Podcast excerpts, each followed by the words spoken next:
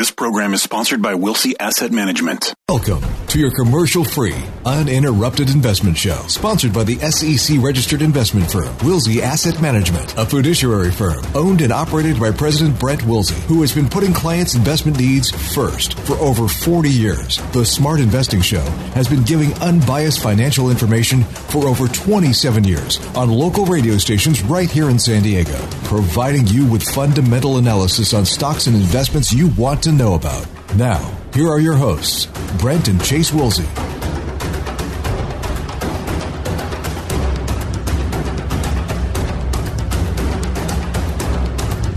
Well, good morning and welcome to the Smart Investing Show. I'm Brent Wilsey, and thank you for joining us this morning. Have been doing the Smart Investing Show here in San Diego on local radio for 28 years, and I've enjoyed every single one of those years, every single one of those shows. Pretty sure I have. I can't think of one I didn't enjoy. But anyways, uh, we got a lot to, to talk about before we um, uh, get into taking the calls. Uh, let's talk about government debt because uh, people are becoming concerned with the debt level of our government.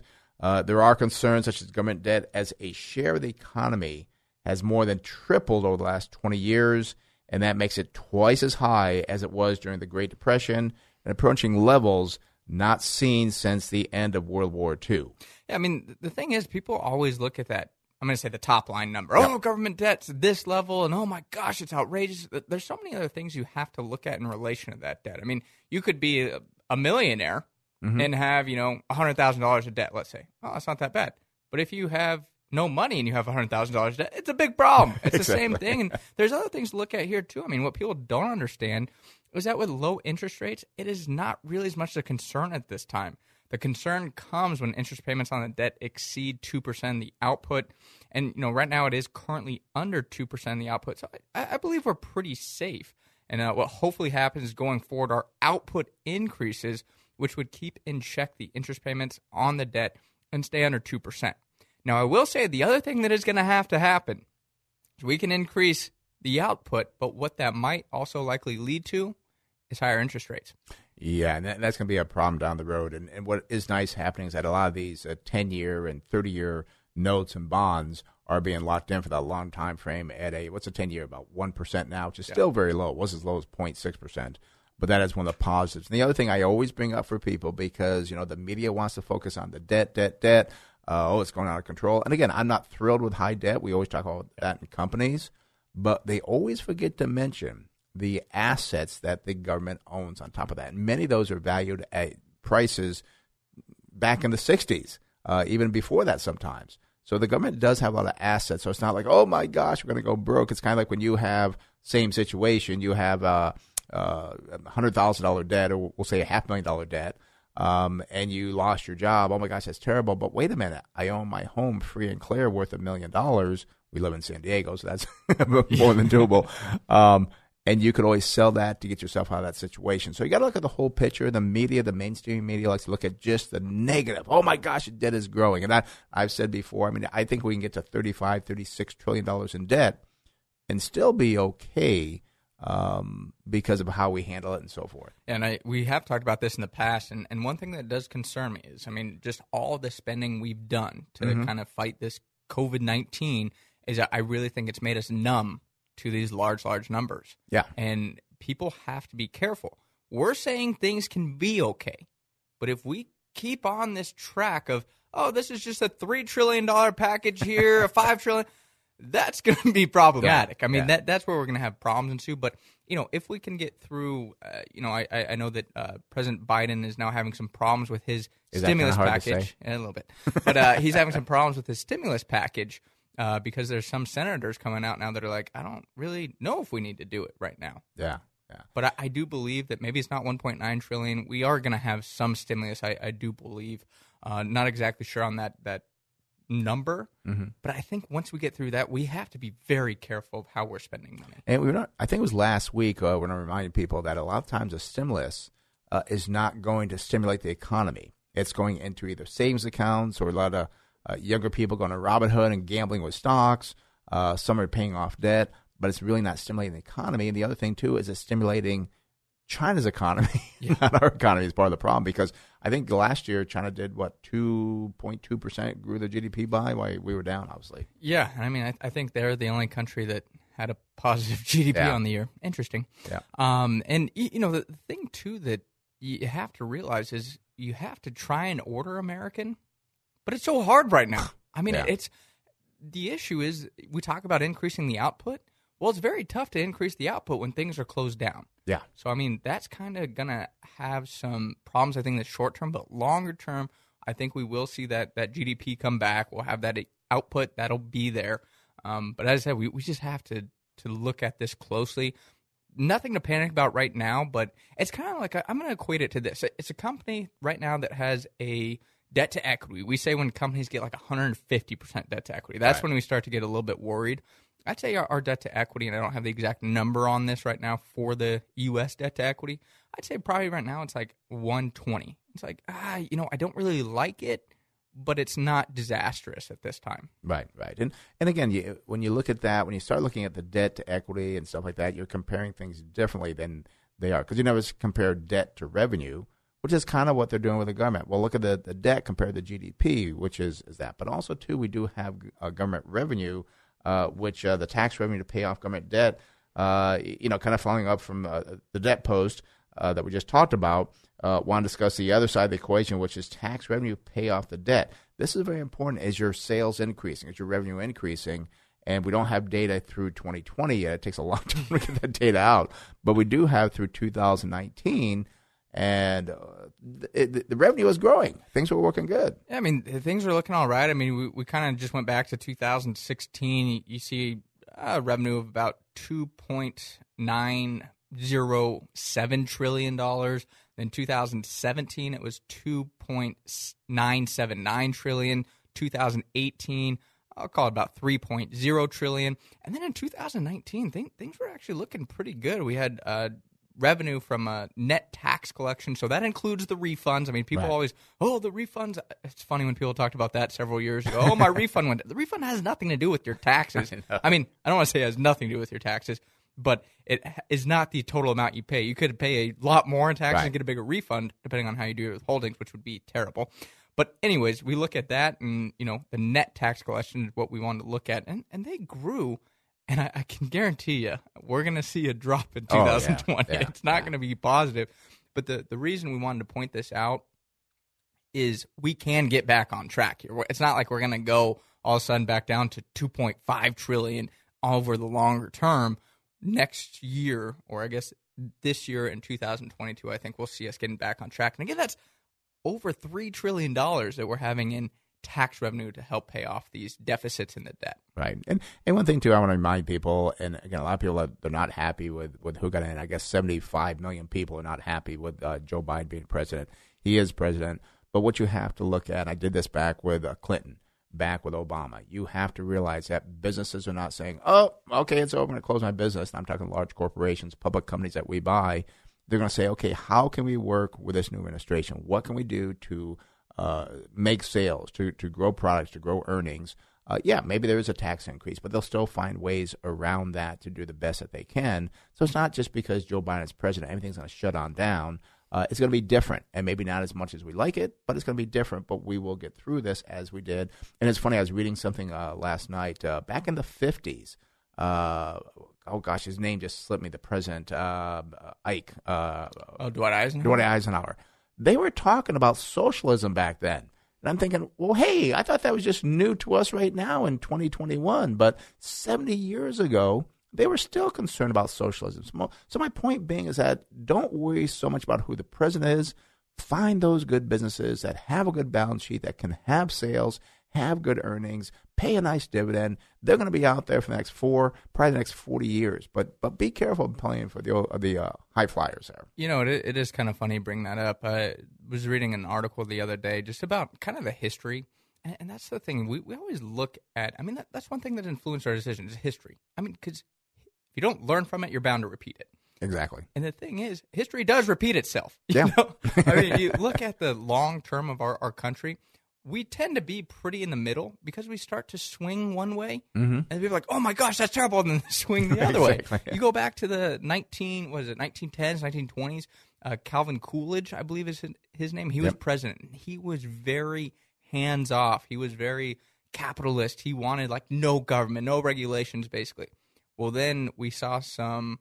Uh, I forget who came in after him, it, but he was another kind of right type president Right. with no government involvement. I think it was Hoover after. It was Herbert Hoover, that's right. And then he inherited the Great Depression, or the Great Depression began.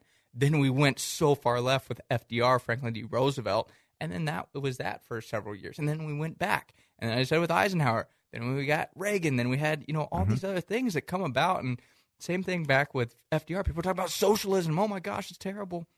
It happens over time, and you, you just can't frame your investment decisions off it because you're, going to hurt yourself. In the Yeah, you're gonna run. hurt yourself, and yeah, you may not be happy, and and and then oh, you know, this is gonna be terrible, and he's gonna do this, and yes, he's gonna do some things, maybe many things that you don't like, but it's not gonna change the business or the valuations of the businesses that are actually making money and have good balance sheets and so forth. So, uh, speaking about the, the economy, let's talk about new construction, new home construction, and building permits. This is just kind of amazing.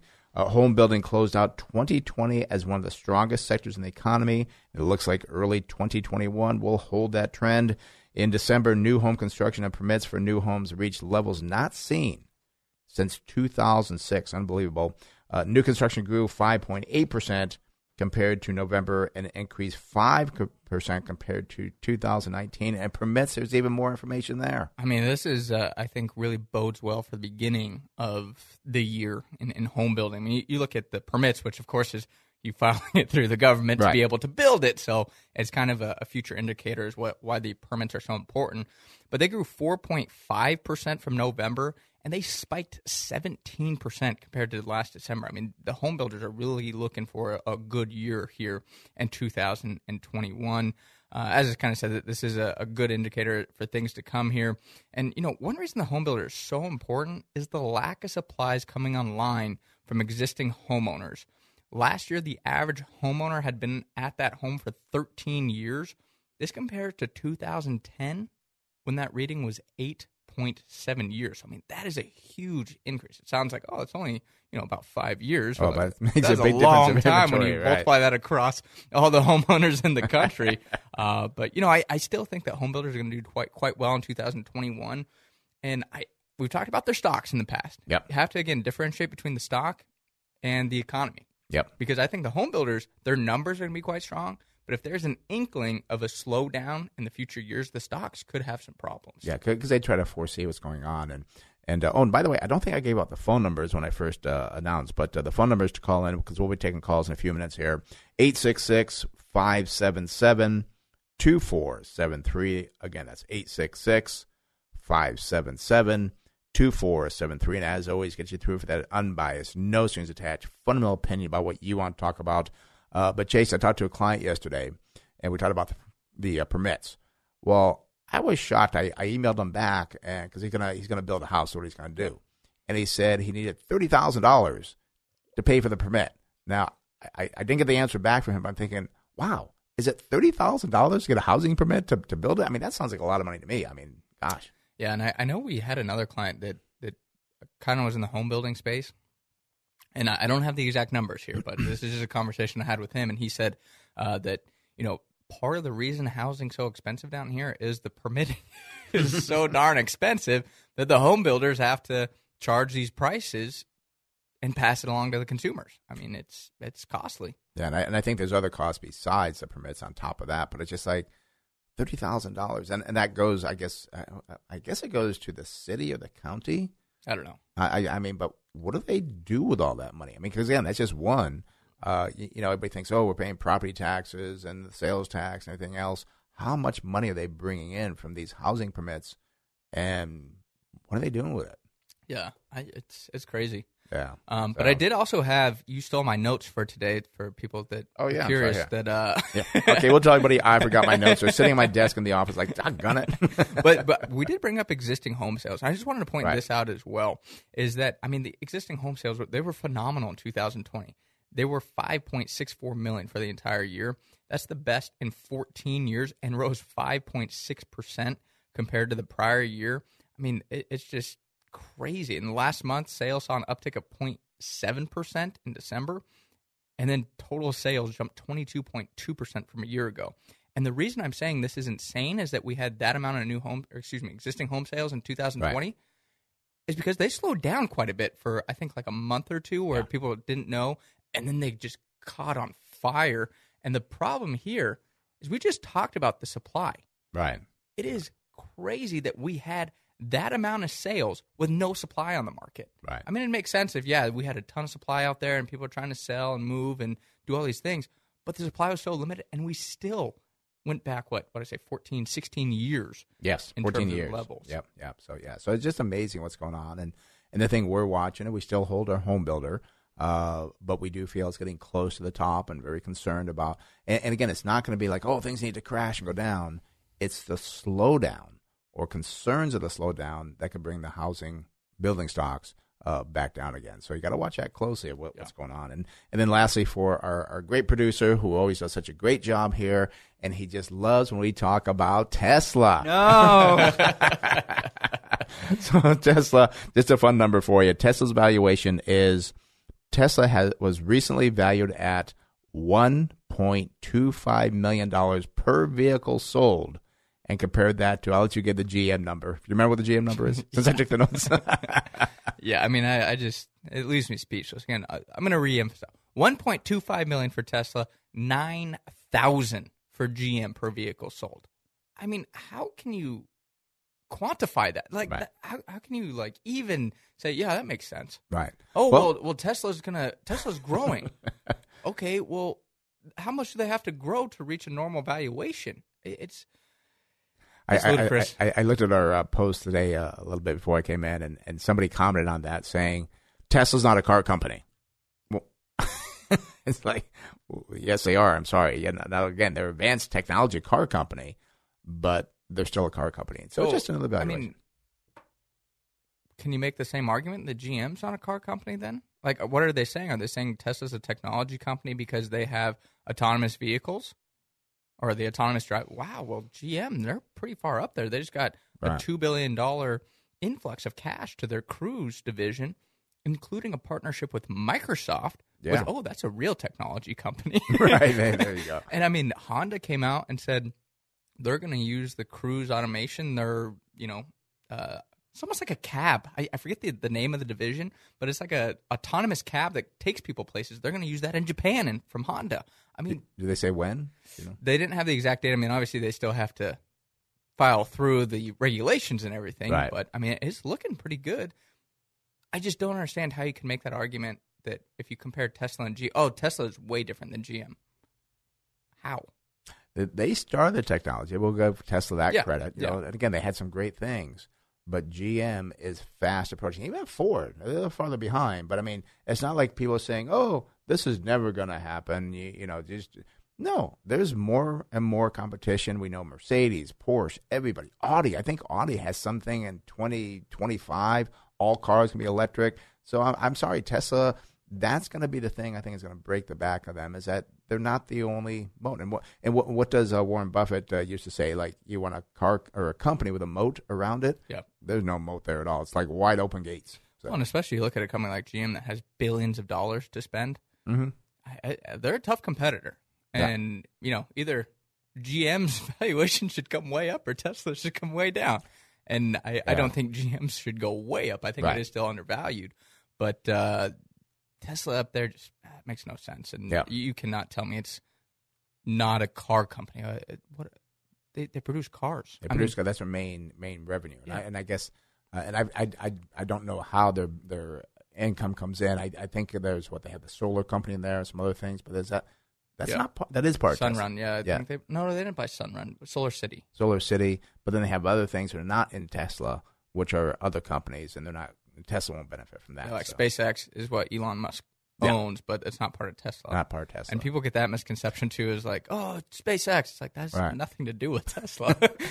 and I love the name of this company, the Boring Company, which is a. It's not boring, but it Oh. bores you know underground. yeah, that's not part of Tesla either. no. So yeah, so it, it, it's just. Um, And the other thing is, Elon Musk again. He's very intelligent. You talk about SpaceX, the Boring Company, and Tesla. How in the world can that guy manage his time to do all these crazy things. Oh, he doesn't sleep. I've heard. Yeah, I, I don't know. It's I was insane. I'm being facetious. Yeah. Yeah. he obviously does.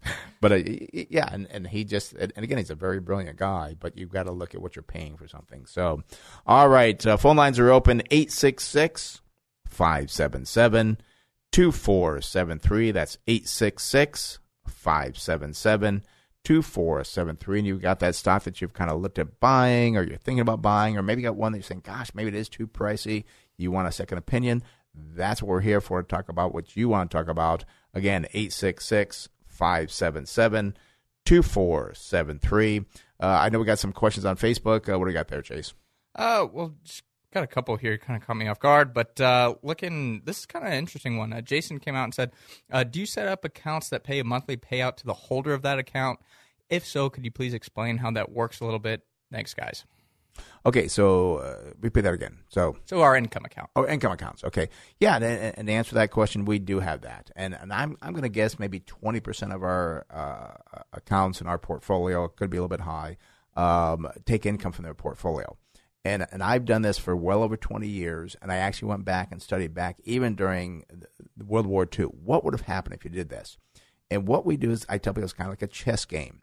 We actually manage the total return and we look at uh, more cash in the portfolio. We look at dividends, and then what we do is we pay out a six percent distribution rate.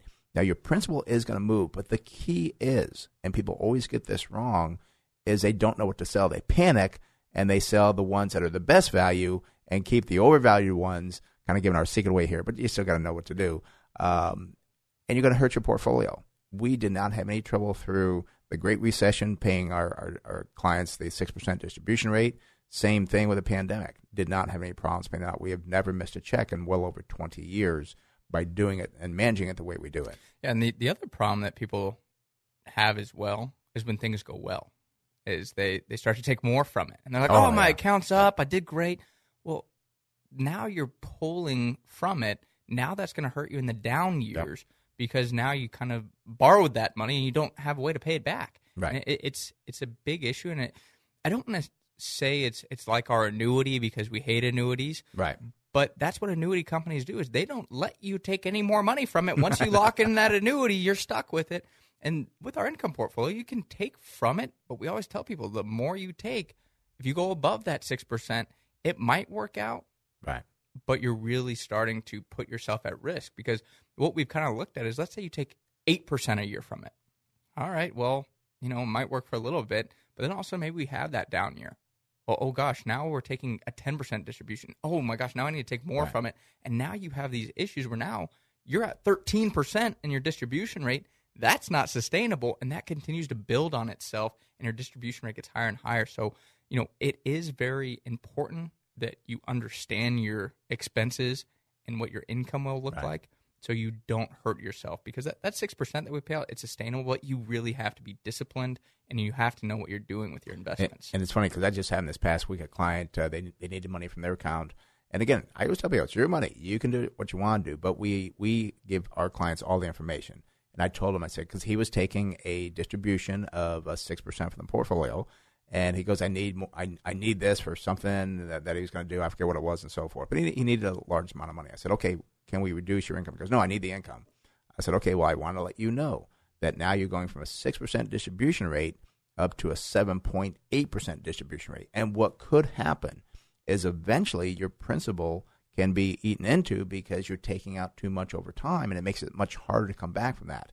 And so again, he still needs to do it. He still wanted to do it, but you know, we do not recommend going above 6% because it has not failed doing 6%, but you go to so we had one guy, I don't know if he's still doing it, but I think he was taking ten percent. We've told him a number of times, like you're gonna use up all your money. Well, Yeah. You know, and he goes, "Well, guys, you guys do so well." It's like, yeah, but the thing they don't realize on the down years, uh, that's when you're taking out more. That can really hurt it because you can't rebound that because of compounding. Yep. how that works. Yep, So, I, it's, it's so important. And I will point out again, the nice thing is you have a lot more flexibility with you know taking income from a portfolio. Once you do the annuity, hey, uh, I need ten thousand dollars. This emergency happened. They're gonna look at, or they're gonna just hang up the phone basically because they can't do anything. Like Yeah. it's it's locked in that contract. So that's one reason we hate annuities is you you have no flexibility with them. Yep. Yep. Alrighty. So phone number is 866 577 2473. That's 866 577 2473. And I'm wondering if my computer just uh, uh, froze up here because I put in the symbol uh, for Jim on PG. Did did you try it? And uh, um, it's not. It's, nothing's coming up here. And I know Procter Gamble is a, a, a big company. Um, let's see. Did, did we miss something? Maybe the computer somebody messed it up to where it's not accepting the. Well, no, because I did in the very beginning. Let me let me try a different. Kind. Well, this is this is terrible. I, I hate when I Uh, hate mine's technology. working. Yours working? Yeah. All right, I'm gonna have to maybe turn it over to you because for some reason, and I think it's something to do with my pop up or something maybe because nothing's coming up uh, on that. So, well, well, let's go out to uh, uh, Alpine and speak with Jim. Good morning, Jim. You're on the Smart Invest Show. Brent Chase. How can we help you? Hey, good morning, guys. How's this connection? I was having tough tough time with your call screener. Uh, Sounds good. Yeah, you sound good. Yeah, you must be on the cell phone, I guess. okay. Yeah, I am. I just I put on a different headset. That may have been the issue. Okay. Hey, uh, one, once again, thanks so much for being there all the time. It's a great show, and uh, now that you're two hours, it's uh, it really messes up my morning. But what the heck? Well, we're glad you make us part of your morning.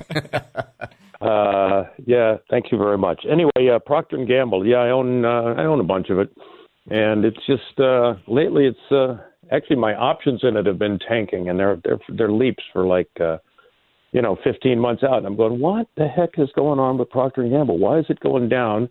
I would think the demand, given the COVID and everything, with everybody staying home, would be going up. But uh, uh, do you got any thoughts on why it's uh, why it's dropping? Yeah, well, I, I and you know it's funny. I, mean, I was so excited to look at P and G because I remember looking at years ago, and, and I kind of looked at it like, gosh, if I had bought it years ago, the returns wouldn't be that good. Unfortunately, I'm still having difficulty w- w- uh, signing it, not signing it. I'm in, I'm into the program, um, but it just when I put the symbols in, it nothing happens. So, Chase, I'm gonna have to let you. you Yeah, we'll take a look at the way. numbers, and then we'll, we'll kind of talk about uh, P and G for you there, uh, Jim.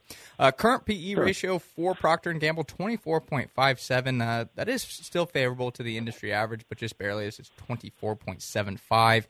Current price to sales at four point three three is slightly above the industry average of three point nine seven. No price to tangible book value. We know P and G Procter and Gamble has had a lot of acquisitions of different brands and companies, so they likely have a lot of goodwill and intangibles on their balance sheet. So that makes sense. We just want to make sure we understand those intangible assets and what they could potentially do to the balance sheet down the road. Looking at the current price to cash flow, 19.25. That is also slightly higher than the industry average, 17.82. You do get a decent dividend here from Procter and Gamble of 2.4 percent. Nice here that they only use 57.1 percent of their earnings to pay out that dividend. Sustainable. They're not, you know, a tech company that's going to need to invest in a lot of different capital expenditures. So, uh, very comfortable with that dividend payout. Looking at growth rates, sales are up uh, 6.3% over the last 12 months, slightly below, or actually about half the industry average of 13.12. Very strange here. Earnings have grown 192.3%, while the industry has grown just 32.4%. Um, guessing something with write-offs, or there's there's something strange with the accounting of that. Is of course we know it's tough to grow your earnings over 190% while your sales are up just six percent. Financial strength for Procter and Gamble, uh, it looks pretty good. A little bit worried on the, the liquidity of it. The current ratio is just 0.78. I like to see again a number above one, but not anything I'm super worried about at this time. Especially while their total debt to equity is just 64.6 percent. That's very very manageable. Look at the management effectiveness of the company. Return on capital is very strong at 16.5, and return on equity about 30. I mean that that's uh, very good numbers there. Profitability ratios: the profit margin 18.8 percent compares favorably to the industry of 16.1. Looking at receivable turnover of 14.77, also better than the industry average of 11.3, and inventory turnover of 6.2, and about the industry average of 6.4. And it looks like Brent's still working away over there. Uh, so let's look out for a target sell price on Procter and Gamble as well. Current price of 130 compares to the 52 week high of $146.92, and that 52 week low is $94.34. Now, when I go out to Jan- June, they report on a fiscal year 2022 is what we're looking at. The average earnings per share, well, that's six dollars and four cents. That would give us a target sell price of ninety seven eighty four. And Procter and Gamble, their their earnings, I'm going to say, are quite stable, but they're expensive, and I don't think you're going to see much earnings growth or true earnings growth. Let's say that without any uh, accounting irregularities like we may have seen. And I think the reason they've also struggled here, Jim, uh, you know, we, we do have a, a, food company in the portfolio, and it seems like the defensive sector to begin the year has been a little bit slow. And I think that's why you may have seen some issues with Procter and Gamble, as we've kind of seen with one of our defensive companies. I would say uh, that that's just my insight at this time. Did you say a food company? Like, yeah, yeah we have a food company and I know Procter and Gamble is not a food company, but they're in that same type of realm of like, oh, it's a defensive company. Their earnings are very stable and so forth. I, I think that those companies are just being hurt a little bit to begin the year. Huh. Yeah, it's interesting. It sounds like a really strong company that might be just a little bit overvalued.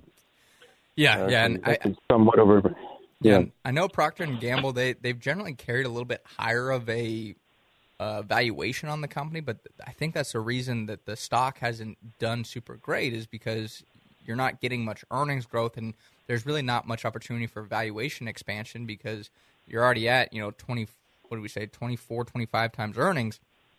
What's it going to do? Go to 30 times earnings? That doesn't make much sense. So basically, you're relying on the valuation multiple staying the same, and hopefully you get some earnings growth, and that's really going to cap out what your your returns can be. Yeah, and it's kind of funny yeah, you say uh, may not go to uh, doesn't make much sense going to three times earnings, but there are companies that are overpriced at that. So yeah, it could, it could happen, but not likely. I yeah. say possible, uh, but not likely. So yeah. Yeah, and I like I like their dividend growth. I mean, you could it's almost like a ski slope, but just constantly yep. going up. Yeah, and, and I, I, think they could continue I like, to. I like that a lot. Good. All right. Well, I'm back up and running, so that's good. I, miss, I missed that whole conversation. Oh, so, Jim, I can't give you much of a comment because I'm busy on the computer trying. To what's going on here? yeah, Chase, don't pay him for the first half hour. He yeah. wasn't there. I know. Thanks for calling in, Jim. Appreciate it. Have a good one. Always. Thanks, guys. Bye. bye bye. All righty. That does open the phone line 866 577 2473. That's 866 577 2473. And Chase, you know that company that is trading at what, 30, 40 times earnings now? That little company called Microsoft? Yeah. For some reason, uh, what is it? Their, their Internet Explorer, it doesn't work very well. Uh, Chrome works much better with this program. So you would think for what they're making and what they're doing, can we not get Internet Explorer to work better? I don't know. I mean, uh, I haven't used Microsoft uh, Internet Explorer in a long time. I think yeah. they've kind of shifted away from that. so that might be the problem. Like, yeah. They're like, oh, nobody uses Internet Explorer anymore. So. Yeah, because that's what it, it, was just on there when I came in. I didn't realize I put in our program into there and put it, came up fine, but it wouldn't react. So hopefully I got it up now. So with that said, again, phone number is 866-577-2473. Let's head out to Coronado and speak with John. John, you are on the Smart Invest Show with Brent Chase. How can we help you? Yeah, hey guys, this week I'm uh, kind of looking at Madison Square Garden sports. Okay, and and I think we got a call on that a week or so ago, and I I don't think we got the numbers, so I was glad to see we got it this week. Uh, again, Madison mm-hmm. Square Garden Sports symbol is MSGS, and unfortunately here, John, no PE ratio, but that's the same as the industry. Uh, I'm just wondering. No, they didn't report earnings. There's a lot of missing uh, blanks here, but. Um, uh, price of sales is 6.9 versus 5.3 there is no price to tangible book value, nor is there any price to cash flow. So I know in the past I kind of got excited about this, and they really went way up, and uh, something happened. Go ahead. They, they, like spun off. Yeah, they were the arena and the sports team, or you know, uh, there was a combination of things. I know they split off into two different companies there, and one got the arena and one got the sports. Or the, I don't remember the exact.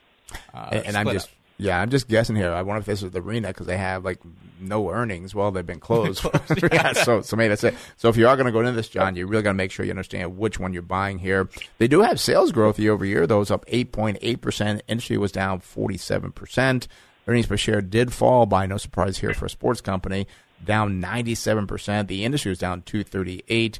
Uh, I see a current ratio very scary, 0.31 versus 1.4. Debt to equity not material versus 197. I don't think they have any equity as a problem. Well, no, that is not true because return on equity shows a negative 9.2, so they must have equity if you got a negative number there. And then we do see net profit margin a negative 17.6 versus a negative 25, so that's a positive on the negative side. And then receiver turnover nine versus five point nine. And I'm very curious, Chase, do they have any earnings going forward?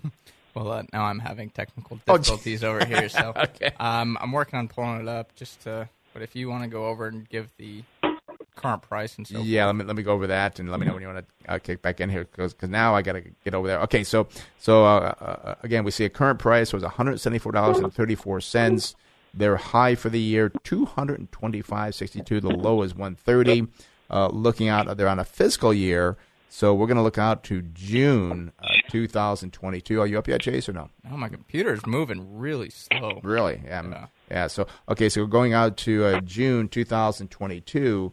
Uh, looking at the earnings, we see earnings of uh, a dollar forty-seven. Uh, using a multiple. Are you going to cal- calculate? Yeah, target sell price on that would give us twenty three dollars and eighty one cents. So Yeah. I mean it, it's it's pricey. Um, I'm I'm trying to pull up what the company does to see what exactly they own. Uh, to see if it is the sports team or if it is the arena. Do, do you know that, John? No, no, no, they they own the Knicks and the Rangers. Okay. Okay. Right. So, and I know I'm not saying this is the right way to value the company, but uh, in reading kind of other, um, you know, people that that value the, these types of stocks, they're, they're kind of looking at saying, well, the Dodgers sold for this amount, so then it, they kind of extrapolate that out and pull it in. I mean, because Madison Square Garden Sports is you know 4.334 billion. Um, you kind of get into I'm going to say a guessing game because the Knicks have been terrible for years. so what? Not what- right what- now. They're doing pretty well. Are they doing pretty well? yeah, Uh, yeah, they're like an eight seed right now in the play, but it's only been like 13 games. Yeah. So, I, I'm not too sure. I, I haven't followed basketball in, in quite a while, but uh, you know, it, it's what is their worth? It, it's I don't know, whatever somebody will pay for it, and especially after a year where you shut down the arenas and there's still no fans in there. What is what is the sports team worth? I, I don't know. And, and the other thing I, I look at too is that this is an exciting company, and I think people will pay more for it. I don't think it'll have any great values here.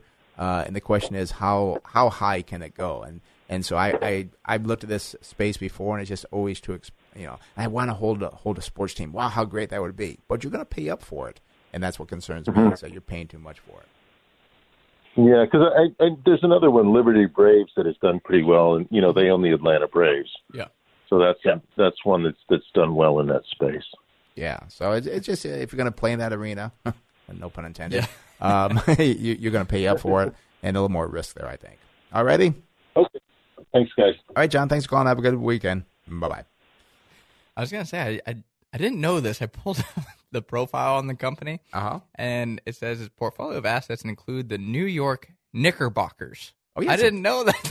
I just thought it was the Knicks. I And didn't know it was the knickerbockers. is- Knickerbockers. Isn't that like an underwear or I don't know what a, I don't even know what a knickerbocker is. yeah, yeah. I, well, I grew up in upstate New York, and yeah, the, the, the New York Knickerbockers, and then they just cut it to the Knicks. You know? Yeah. So, but yeah, and I'm not sure what a Knickerbocker is. So. It says they're baggy trousers. Oh, they're baggy trousers. Now, why would that be? Because you don't wear trousers when you play basketball. Never, never. I, you know, somebody out there, maybe nostalgic, will look back and say, "Well, it came up from this because maybe the the owner wore baggy trousers, and that's why they." We're getting way off the Yeah, investment I know. side. Let's go back to the investment side. Phone number is 866 577 2473. Again, that's 866 577 2473. Let's go out to San Diego and speak with Clay. Clay, you're on the Smart Invest Show, Brent Chase. How can we help you?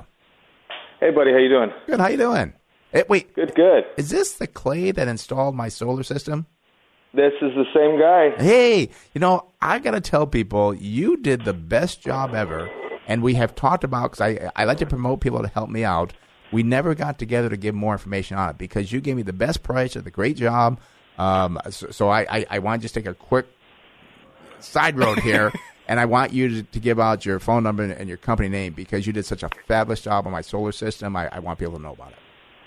Oh, thank you. It's uh, Clayco Electric. We started here in San Diego. We uh, we do California and Arizona now.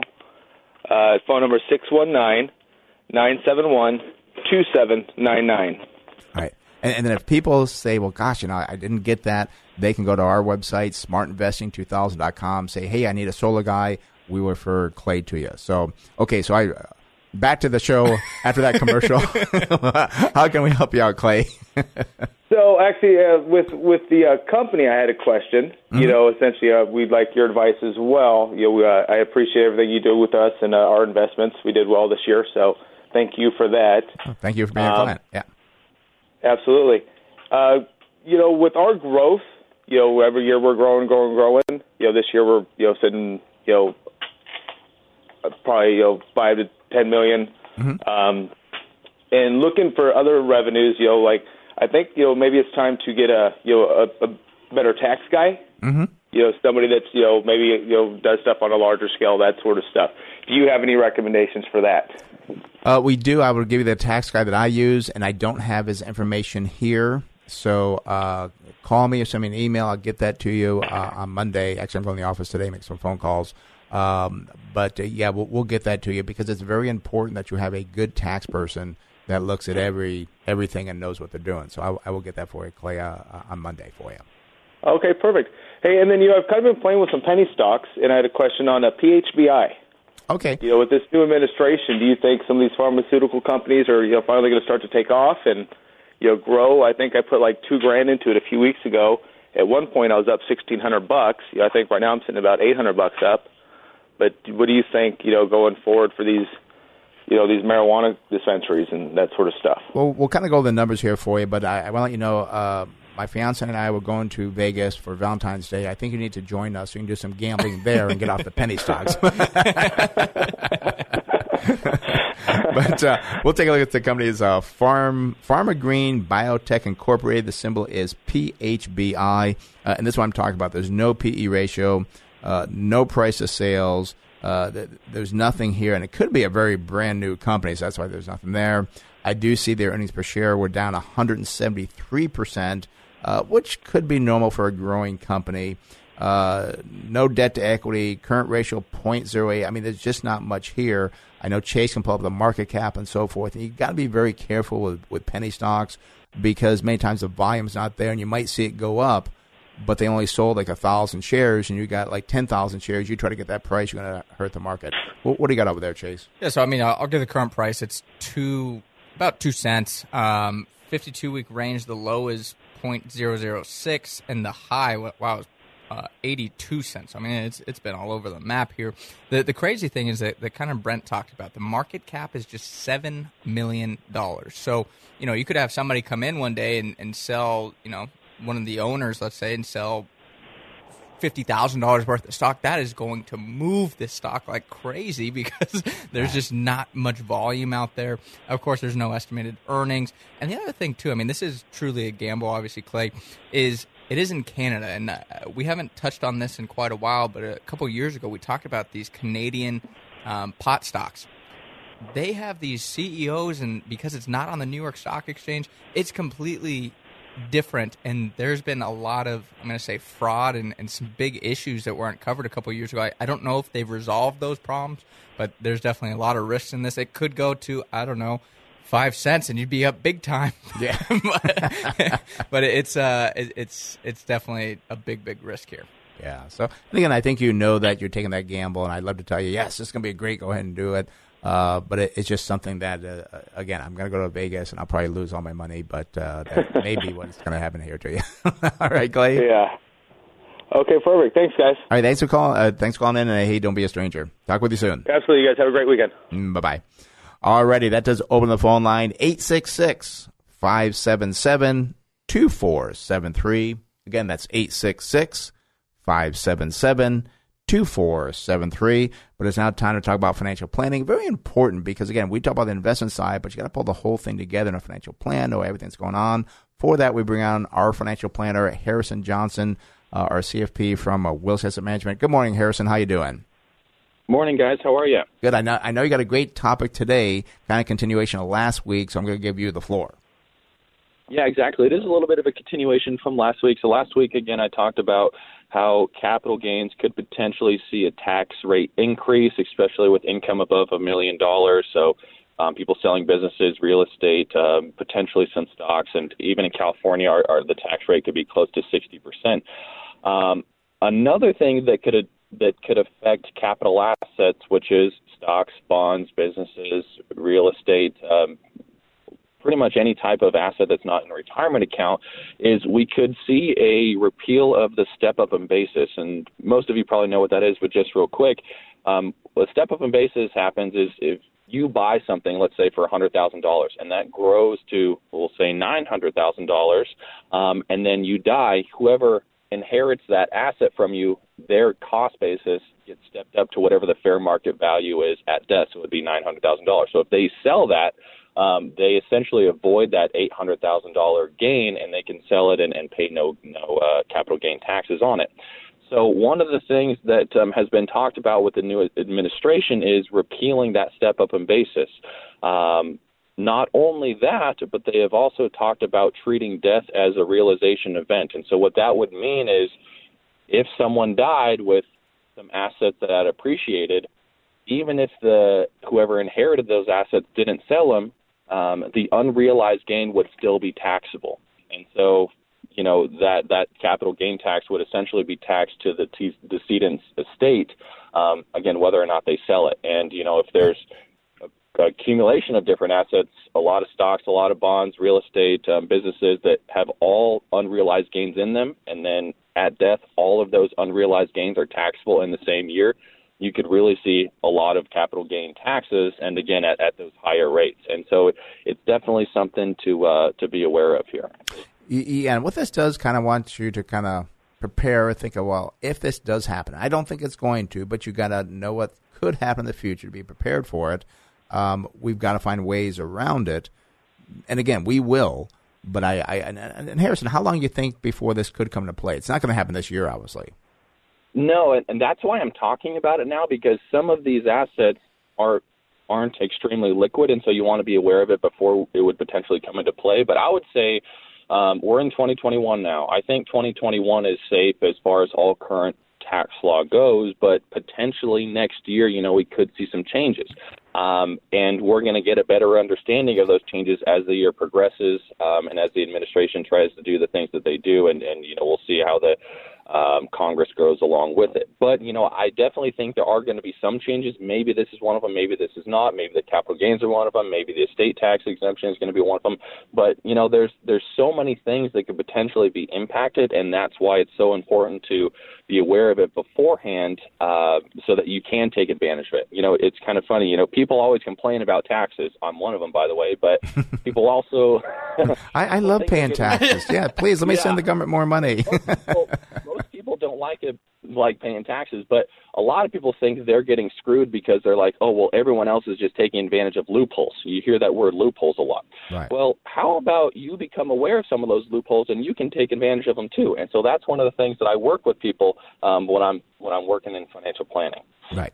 And and Harrison, I want to point out to people at our firm is so different because that is all you do. You just do financial planning. You can think ahead for people, and that's again. You're looking down the road.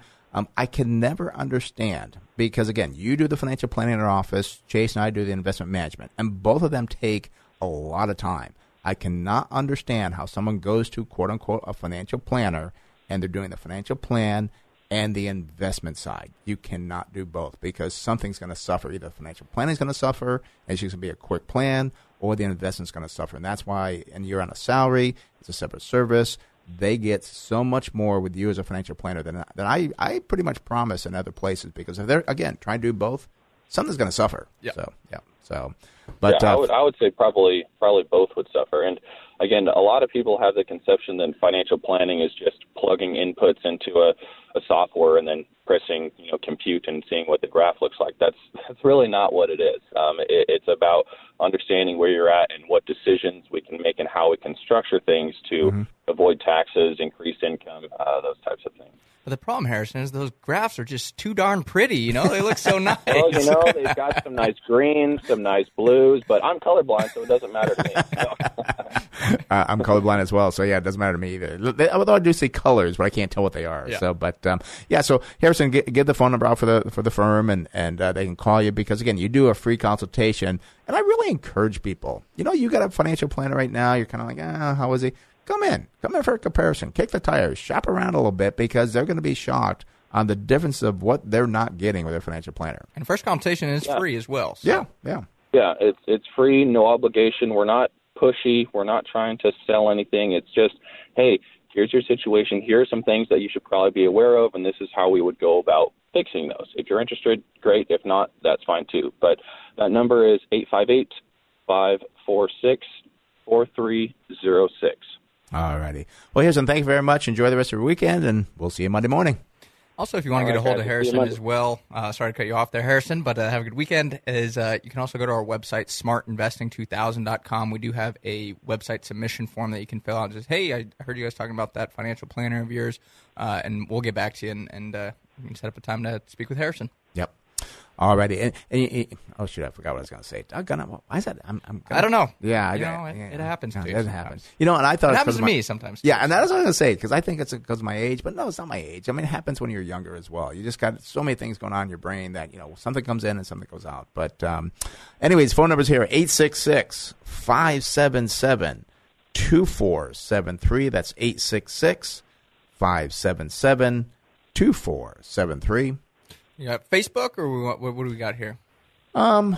Well, uh, we I just had when I pulled everything up. It was I think Frank wanted to talk about Canadian Pacific Railroad, but he's gone. Um. I got it pulled up. Do you have a pull? You probably don't. No, I, we can do that though for Oh, Frank. Yep. There, there it is. Okay. And and and uh, okay. So yeah, well, let's do it for Frank. He probably just uh, thought we weren't going to go to him. So uh, Canadian Pacific Railroad. Uh, and again, uh, we can't do the comparisons as we normally do. But we can still look at the fundamentals of it. And the ticker symbol for that is CP. That's easy. Canadian Pacific. Yep. Yeah, you need that to put it in there. Okay. Um, see, uh, PE ratio, again, on the high side, 25.6.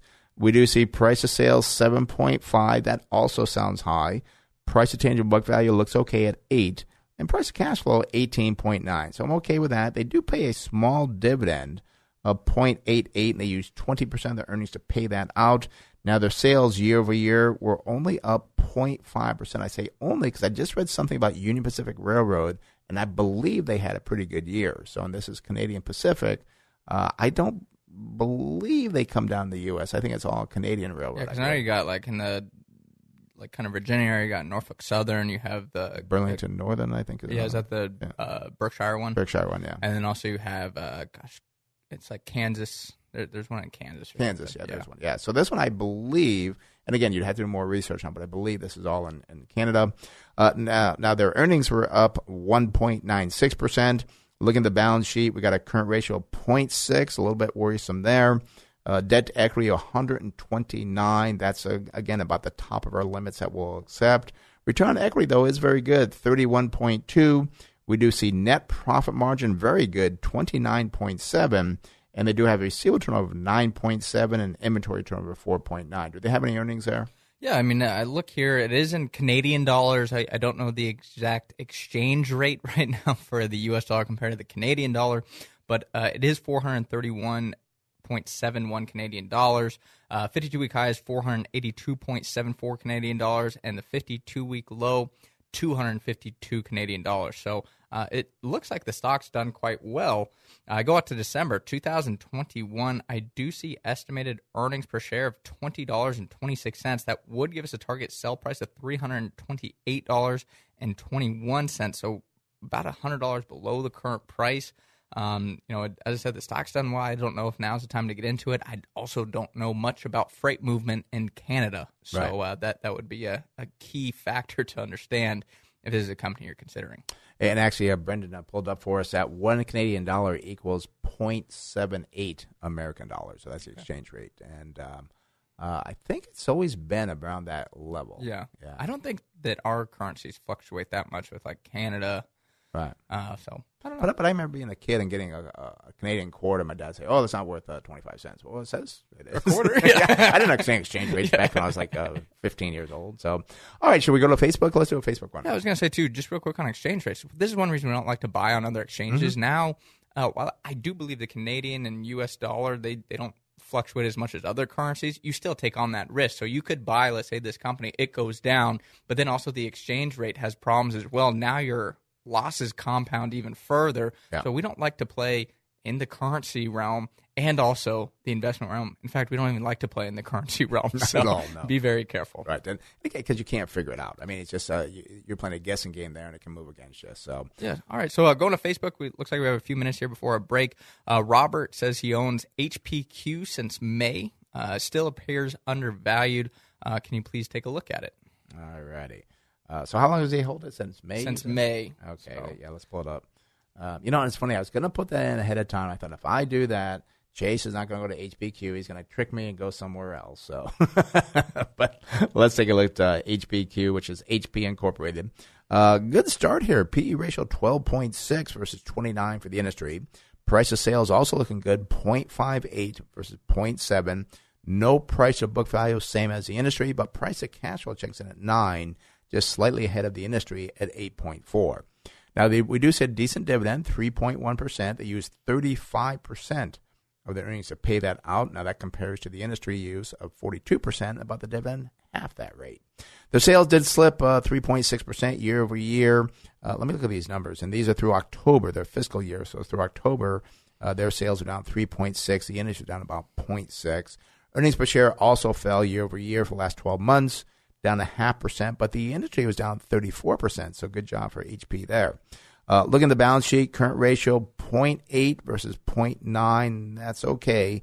Uh, but debt to equity is not material versus 224. So I think they have either no equity or the debt exceeds something. So you got to really look at that balance sheet closely to find out how strong this company is and can they weather a storm going forward. Return on equity, nothing there. Again, makes me suspicious that maybe there is no equity. Return, uh, or, I'm sorry, net profit margin is five, double the industry at two and a half. Receivable turnover 9.9 versus 5.8, so that is good. And inventory turnover looking pretty good as well, 7.9, about the same as the industry at 8. What do we got for the earnings going forward? Yeah, so a current price here for HP Inc. twenty five dollars and twenty seven cents. Fifty two week high twenty six dollars and fifteen cents, and it's it's done well off the low of twelve dollars and fifty four cents. I go out to October two thousand twenty two. I do see estimated earnings per share of two dollars and ninety eight cents.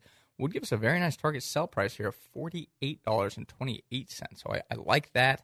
Uh, you said the balance sheet. How did that look again? Uh, you know what? Let me let me see if I can look at the balance sheet real quick because I I, I don't think they have equity. Do you know? Uh, and I know they kind of split. Is this the printer uh, side? I, I know they kind of split. Look at They the balance sheet, and I'll look at. Okay, let, us do that. Yeah, because um, Yeah, because I, I, yeah, I know you're right. It's like, well, if it's a printer company, I don't know where that growth's coming from. But then I know they also have like the, the services.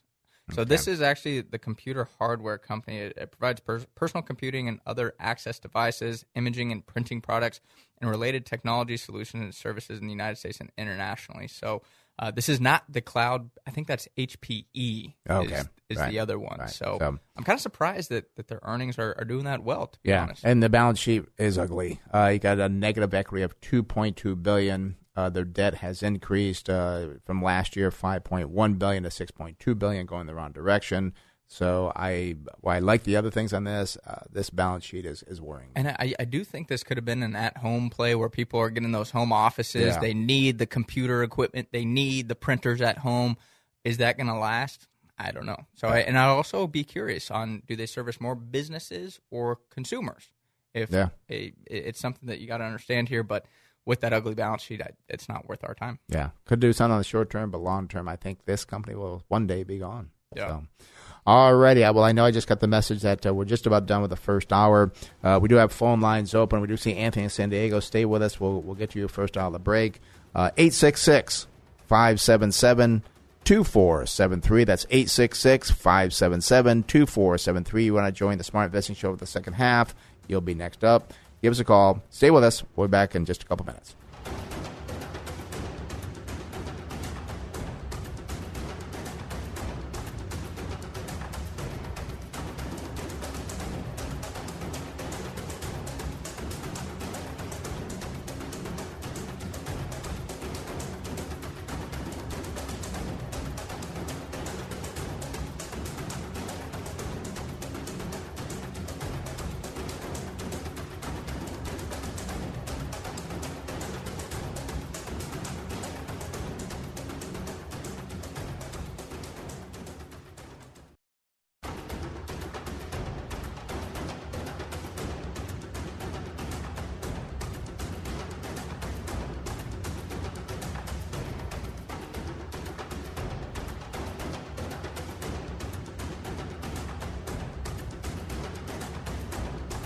All righty, welcome back to the second half. I, I put my jacket on, got kind of cool in here. We got to keep that equipment cool.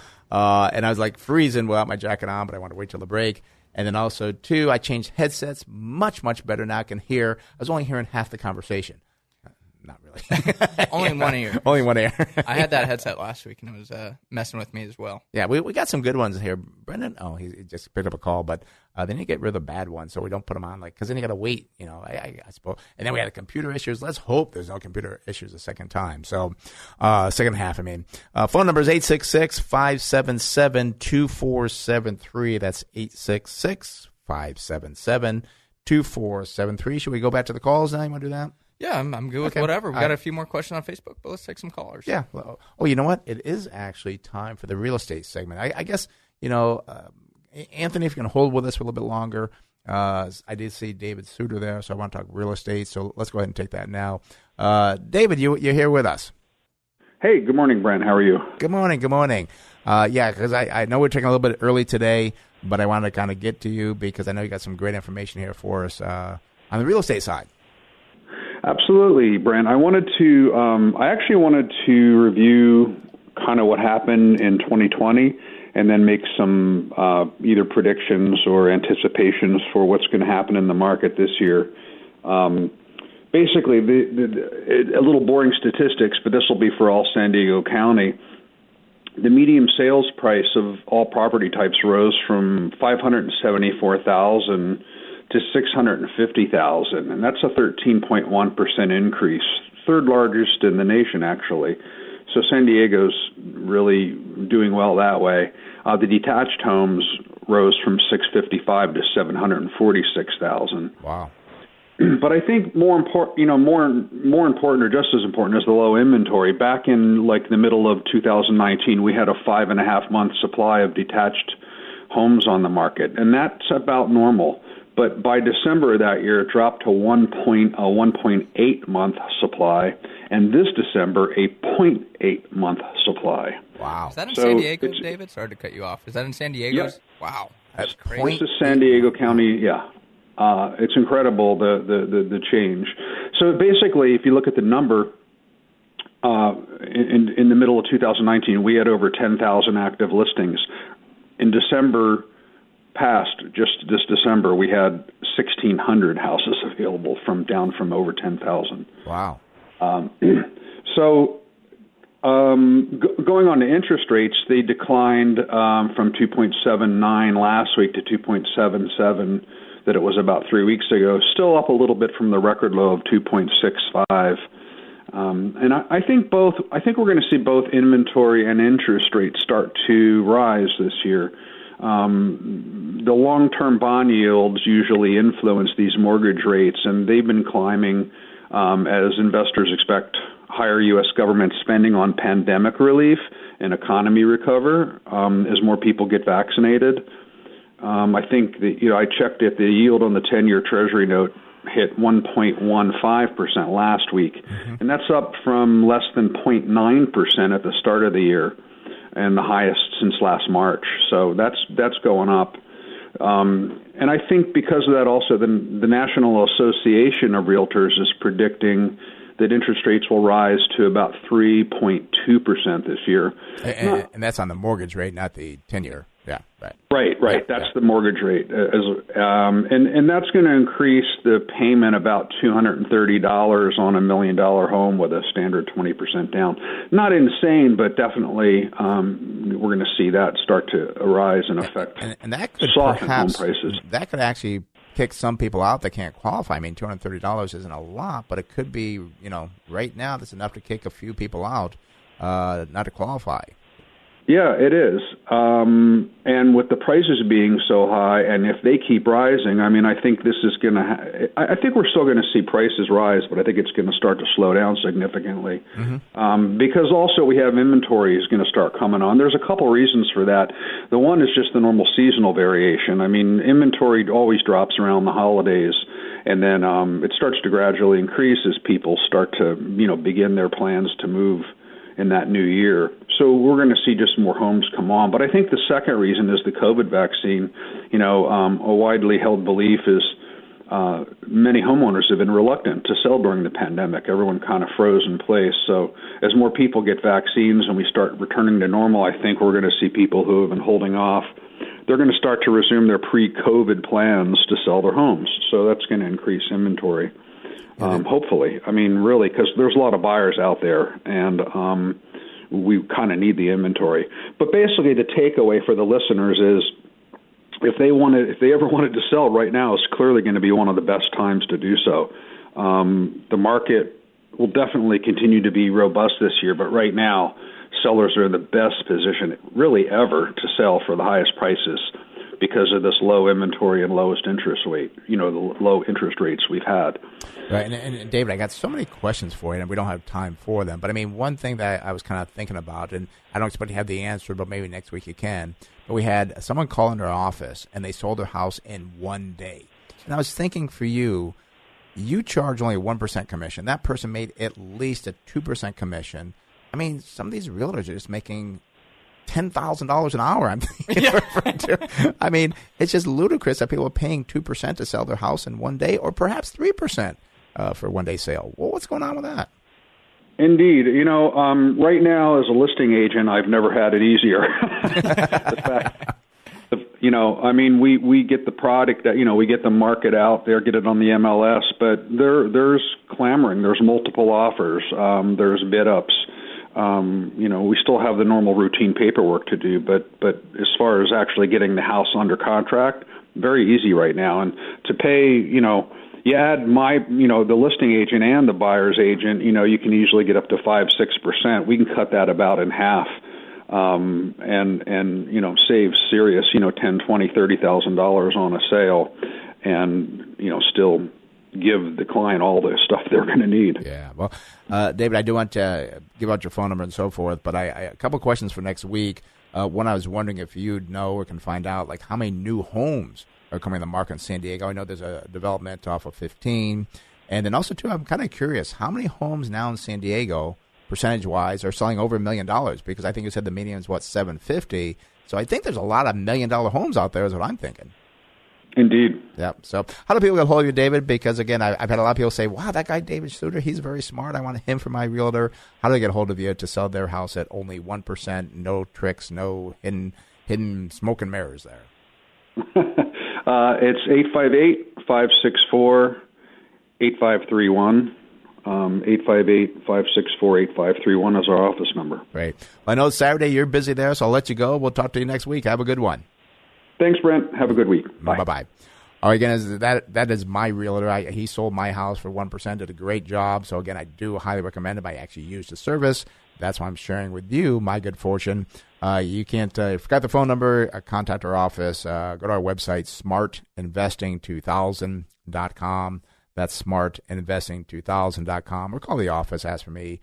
Uh, 858 546 4306. Again, that's 858 546 4306. And uh, I'll give you this number. I'll pass it on for you. Do you have something, Chase? Uh, just kind of a comment here on Facebook, just real quick. It was about housing, so it's uh, you know it says it's sure. great you can sell a house so quickly, and it's the best time to sell. But doesn't that also mean you need to buy a new house so it basically even out? And it's not necessarily. A lot of people have a negative connotation with renting, and uh, you know I know this is one of our listeners that doesn't live in San Diego, but here in San Diego, I mean I think the real estate market is just crazy. I wouldn't buy a new house right now. I would sell it and right. rent for a year and kind of see where things land. And you know it, it's like oh you might have to break a lease but you break a lease for a couple thousand, home prices could fall yeah. Yeah. tens of thousands of dollars right. here very, very easily. So a lot of people feel like they need to buy that home. We always say it's like it doesn't always make sense. And people say, "Oh, so it's always makes sense to rent." No, not necessarily. you got to look at the numbers of buying right. versus renting, and it's going to be different in different cases. Yeah. Here in San Diego, though, I just get very worried about buying at this time. And, and the other thing too is that when you look at renting, again, I rented. I sold my house. I invested that money. I realized the other day that that house that I sold, it would have to increase from when I sold it 20% to make up the difference of the gain that I've made on investing the money.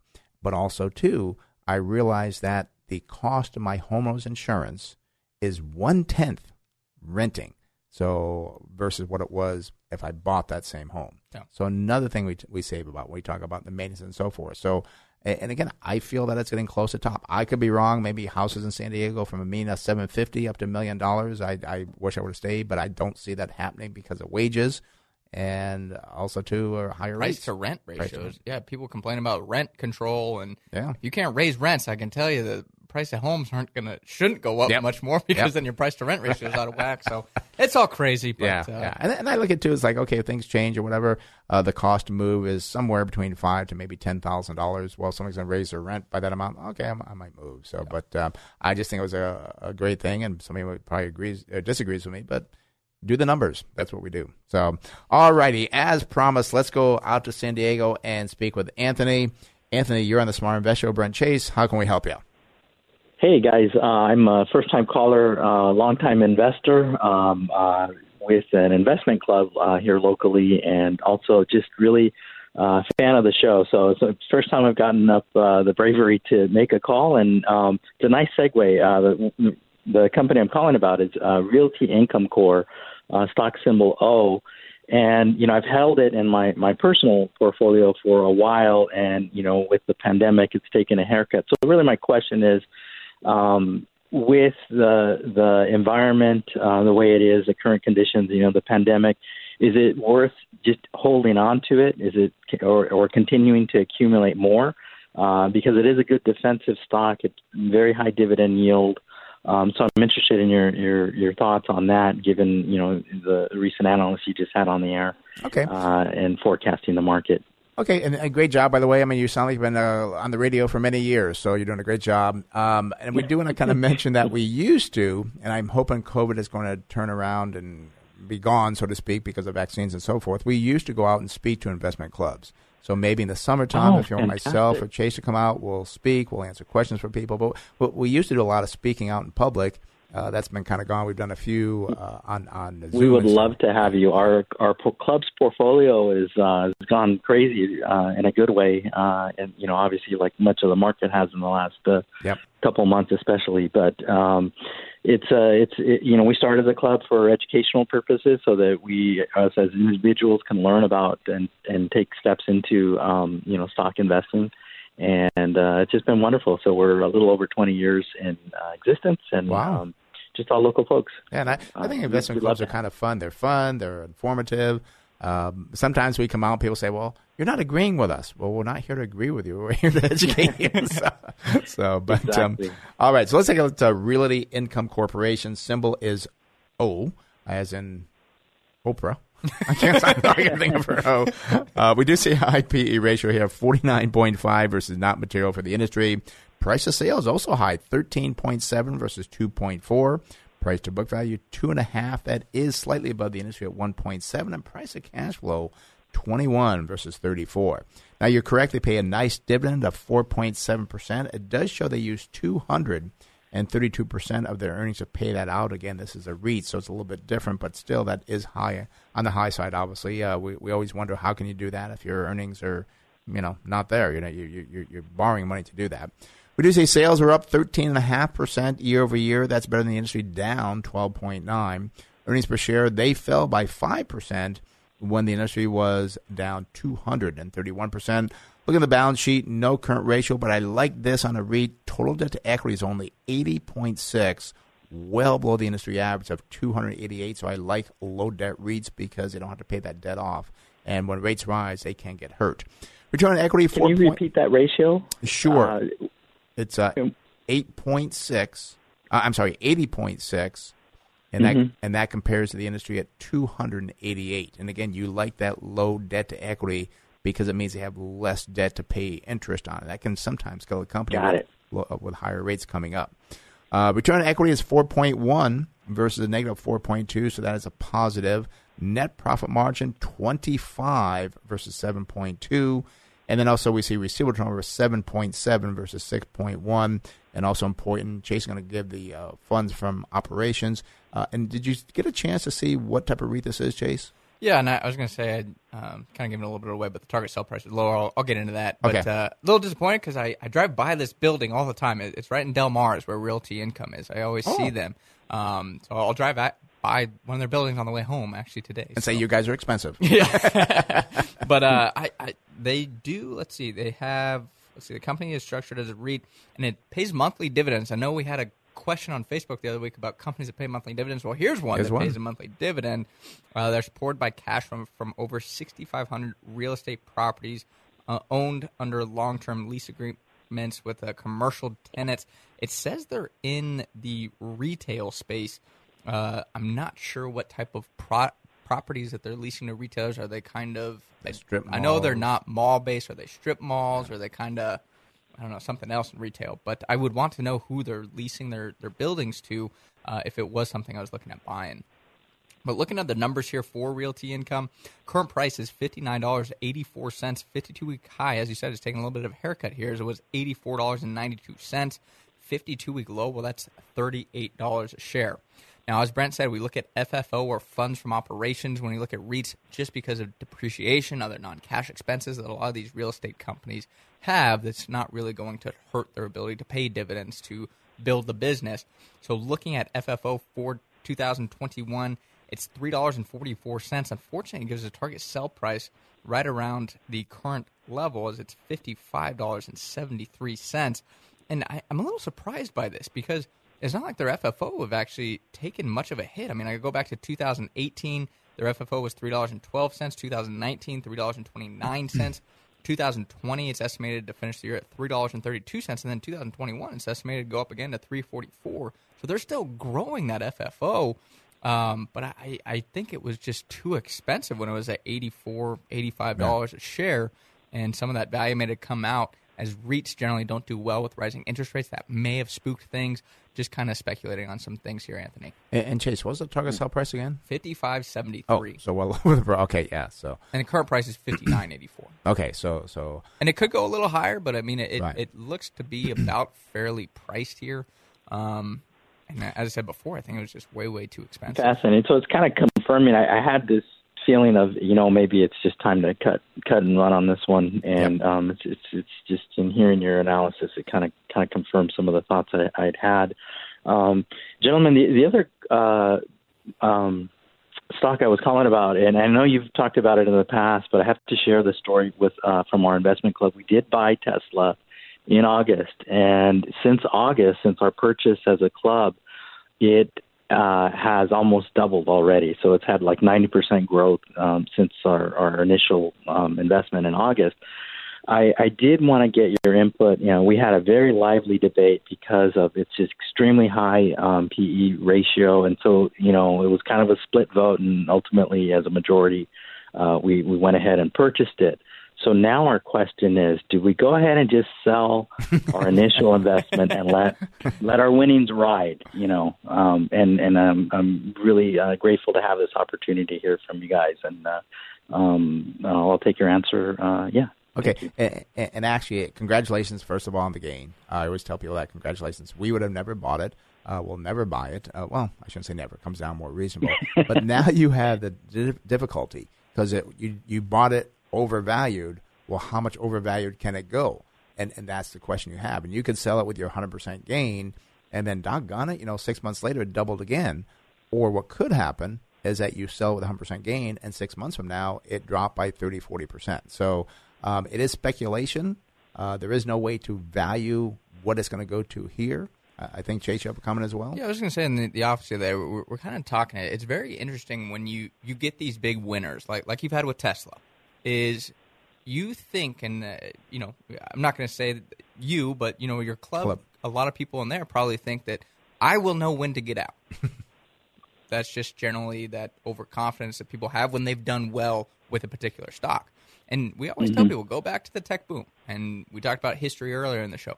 You look at all those high flying companies, and you talk about the Cisco's, the Intels, the Microsofts. We talked about them many, many times.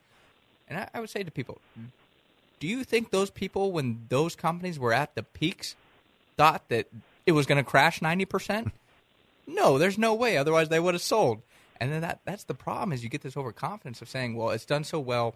There's no way it's going to tank ninety percent, and I'll know when to get get out. But the problem is you, you don't when you don't really have a true value on the company. If you don't have a target sell price on Tesla, let's say as a club that that makes fundamental sense, it's like, well, I think it could go to a thousand just because it's a cool car company. Well, that's not a, a very good reason to have that target sell price. If you guys come up with a target sell price, maybe that makes sense to you as a club, but I, I would definitely say you need to have an exit strategy with this company because it's it's overpriced in, in every measure you look at. There's no way you can look at Tesla and say it's underpriced in this metric. So I, I would recommend that. And the other problem too is that okay, you, you make the sale, now you got the profit. How do you reinvest the profit? Do you try to do like the same thing and you invest in another car, electric car company? I can't think of any other crazy names, but you do that, and then you lose all the gains. So you got to kind of look like, hey, we gambled, we did pretty well. Uh, and what is your uh, investment club philosophy? Maybe you guys want to be very aggressive. Maybe you want to be growth investors, or you're really concerned about keeping the principal and trying to have decent growth. So you got to. How, how many people are in the club, Anthony?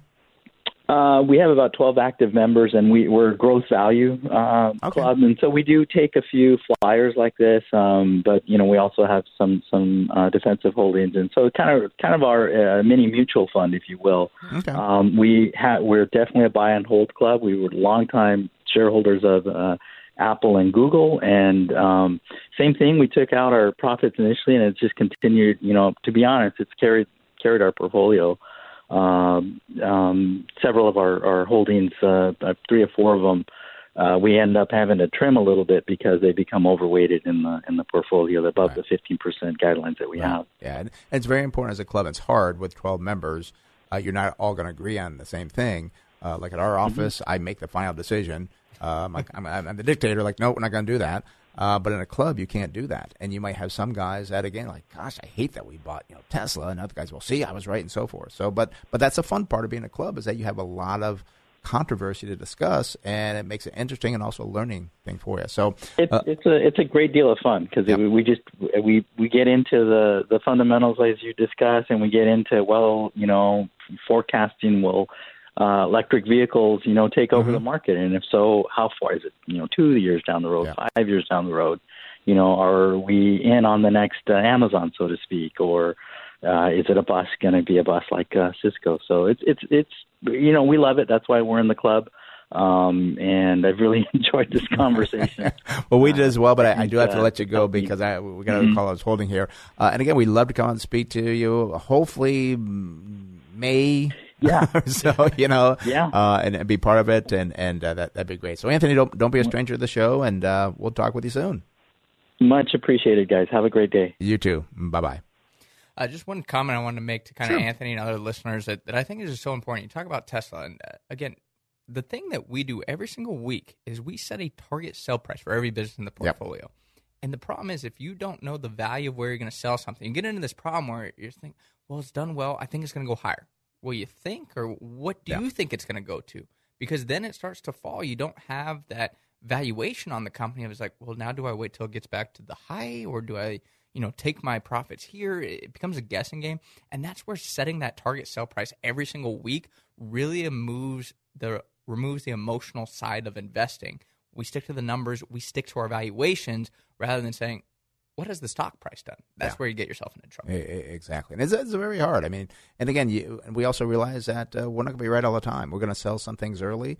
Uh, that's going to happen, but we we sold it for a reason, and we can move on. And as I said, important too is what are you going to do with that money? What are you going to buy? So, all right, phone numbers 866 577 2473 866 577 2473. Let's go to San Diego and speak with Helen. Helen, you are on the Smart Investing Show. Brent Chase, how can we help you? Hello. Um, I'm. We are the exact opposite of your last caller. Okay. Um, my daughter and I just kind of buy a stock based on, ooh, we like that product. Oh. So, with no analysis at all. So this is the first time actually asking for analysis. Company is BD. Um, interested in it. Met uh, some employees there that were just very excited about their company. They are in the rapid uh, testing business. Mm-hmm. W- wondering if we should buy it or not. All right. Well, let's take a look at Bectum, Becton, Becton, Dickinson and Company, uh, symbol BDX.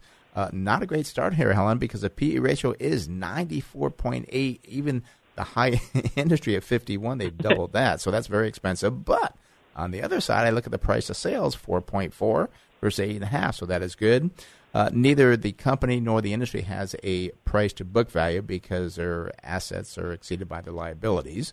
Uh, we do see current uh, price to cash flow 25.8. That is good because the industry is at 39. Now they do pay a small dividend of 1.3 percent, but they're using 116 percent of their earnings to pay that out. Something there has to give. Either the the earnings have to increase, or the dividend will have to be cut. Sales year over year disappointing here, down one percent year over year. The industry was actually up 7.9 percent. Same thing with the earnings. Earnings fell by 27%, but yet the the industry was up 6.5%. So you got to ask yourself, why are their sales and earnings falling, but yet the industry is doing better? That could be a problem. The balance sheet actually looks okay. I'm kind of surprised by that because I do see a current ratio of 1.5 versus 2.5. That is okay. Debt to equity 75 versus 50. So that's okay with that debt to equity there. Return on equity not very good, 3.4 versus 14 for the industry. Net profit margin 5.1. That's a third of the industry at 16. So I'd like to see a better profit margin, like more on their sales, uh, and gets to the bottom line. And then we do see receivable turnover 7.2 versus 5.4. That's positive. Inventory turnover positive as well, 3.6 versus 2.8.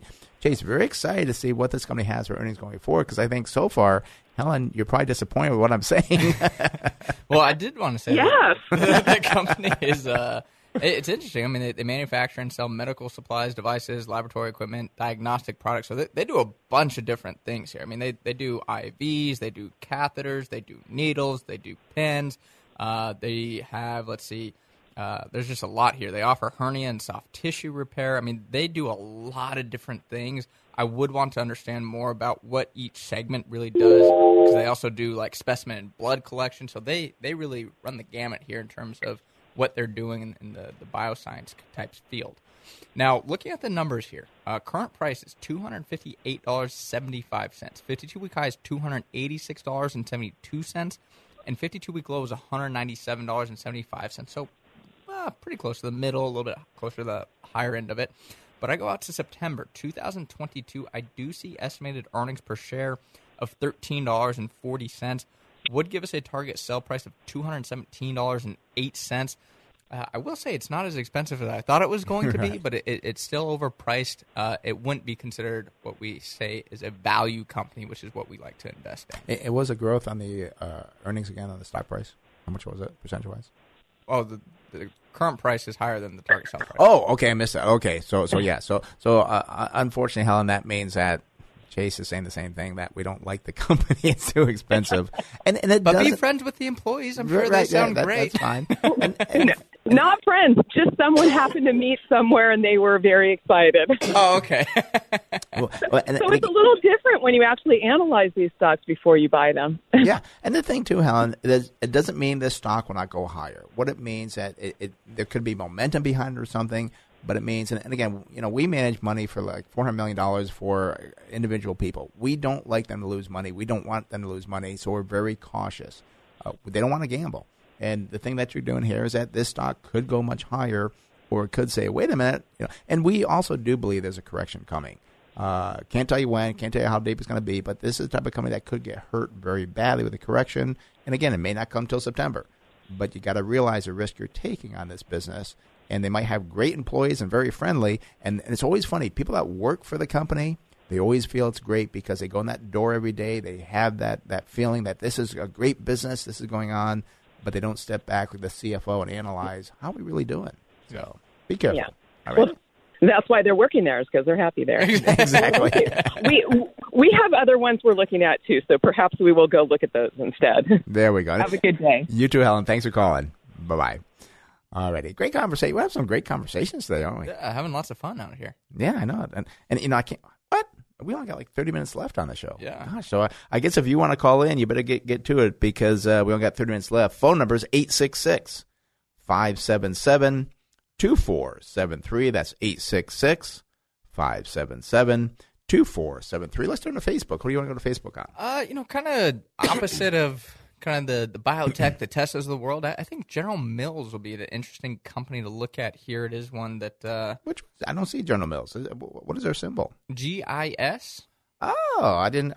I, you know, for some reason, I, I, I, was thinking it's Goldman Sachs, but that's GS, isn't it? Yeah. Yeah. You know, yeah. it's kind of funny. I can't remember all, all these uh, here. So, General, you said it's General Mills? General Mills, GIS. Don't you think there'd be like an M in there somewhere? I, I guess, but GM's got GM locked down. That's true. That's true. So, uh, and, and and I think that we might like General Mills because it's a food company, but we're going to check the numbers here and let you know. And, and that uh, so let's see. General Mills Incorporated symbol is GIS. Good start here. PE ratio is fourteen point four versus twenty four point four. Price to sales one point nine. That is above the industry at one point three six. Price to tangible book value not material for the company and the industry. A lot of these food companies have bought a lot of businesses over the years and have a lot of goodwill on their balance sheet. We do see that the current the uh, current price uh, for cash flow is 11.8. That is better than the industry at 15.8. You got to love this dividend, 3.64 percent, and they only use half or 50 percent of the earnings to pay that nice juicy dividend. We do see sales uh, were up 9 percent year over year, well above the industry at 1.7. Uh, earnings per share climbed by 12.5%. I'm kind of stumbling here because the industry grew at 237%. That just sounds very strange for this type of industry, but could be some other reason for it. Uh, unfortunately, the balance sheet not looking as good as I would like. We got a current ratio 0.8, which is almost acceptable. Industry's at 1.3, but what I don't like is the debt to equity is 163 more than double the at 75 and over 120, 130. I really get kind of nervous here. Uh, return to equity is very good, 29.6 versus 10.4. Net profit margin is 12.6, double the industry at 5.6. And we do see receivable turnover 10.3, just under the industry at 12.4, and then inventory turnover 6.9 about the same as the industry at 6.3. What do you got for the earnings, Chase? I want to start here just with the uh, some of the names of the company. This is one thing I like about the food company is always seeing what what type of Mm-hmm. products that they have and so forth. And uh, you know they have Yoplait, Gogurt, uh, but the big thing that they do is cereal. That, that's what I think General Mills is really known for. I mean, they have the Cheerios, they have Cinnamon Toast Crunch, they have Cocoa Puffs, coo- Cookie Crisp. I'm having a hard time saying that. Raisin Nut Bran for for those that like that. Uh, I know you used to like the weird stuff I, in the day. yeah, I used to like that granola and stuff. Yeah. but but I'm wondering as you're bringing that up, I don't eat cereal anymore. I don't either. I, am wondering if the demand for cereal is declining as people are not eating breakfast or they're going to Starbucks more. I Um, can so tell you, I'm helping them. oh, you okay? okay. They also have Lucky Charms as well, so that's Right, yeah. So Brendan, he does eat the cereal. So, um, but but again, I I, I think I was going to invest in this company. I would want to take a look because it seems to be a big part of their business, or they're kind of known for that. What is a cereal?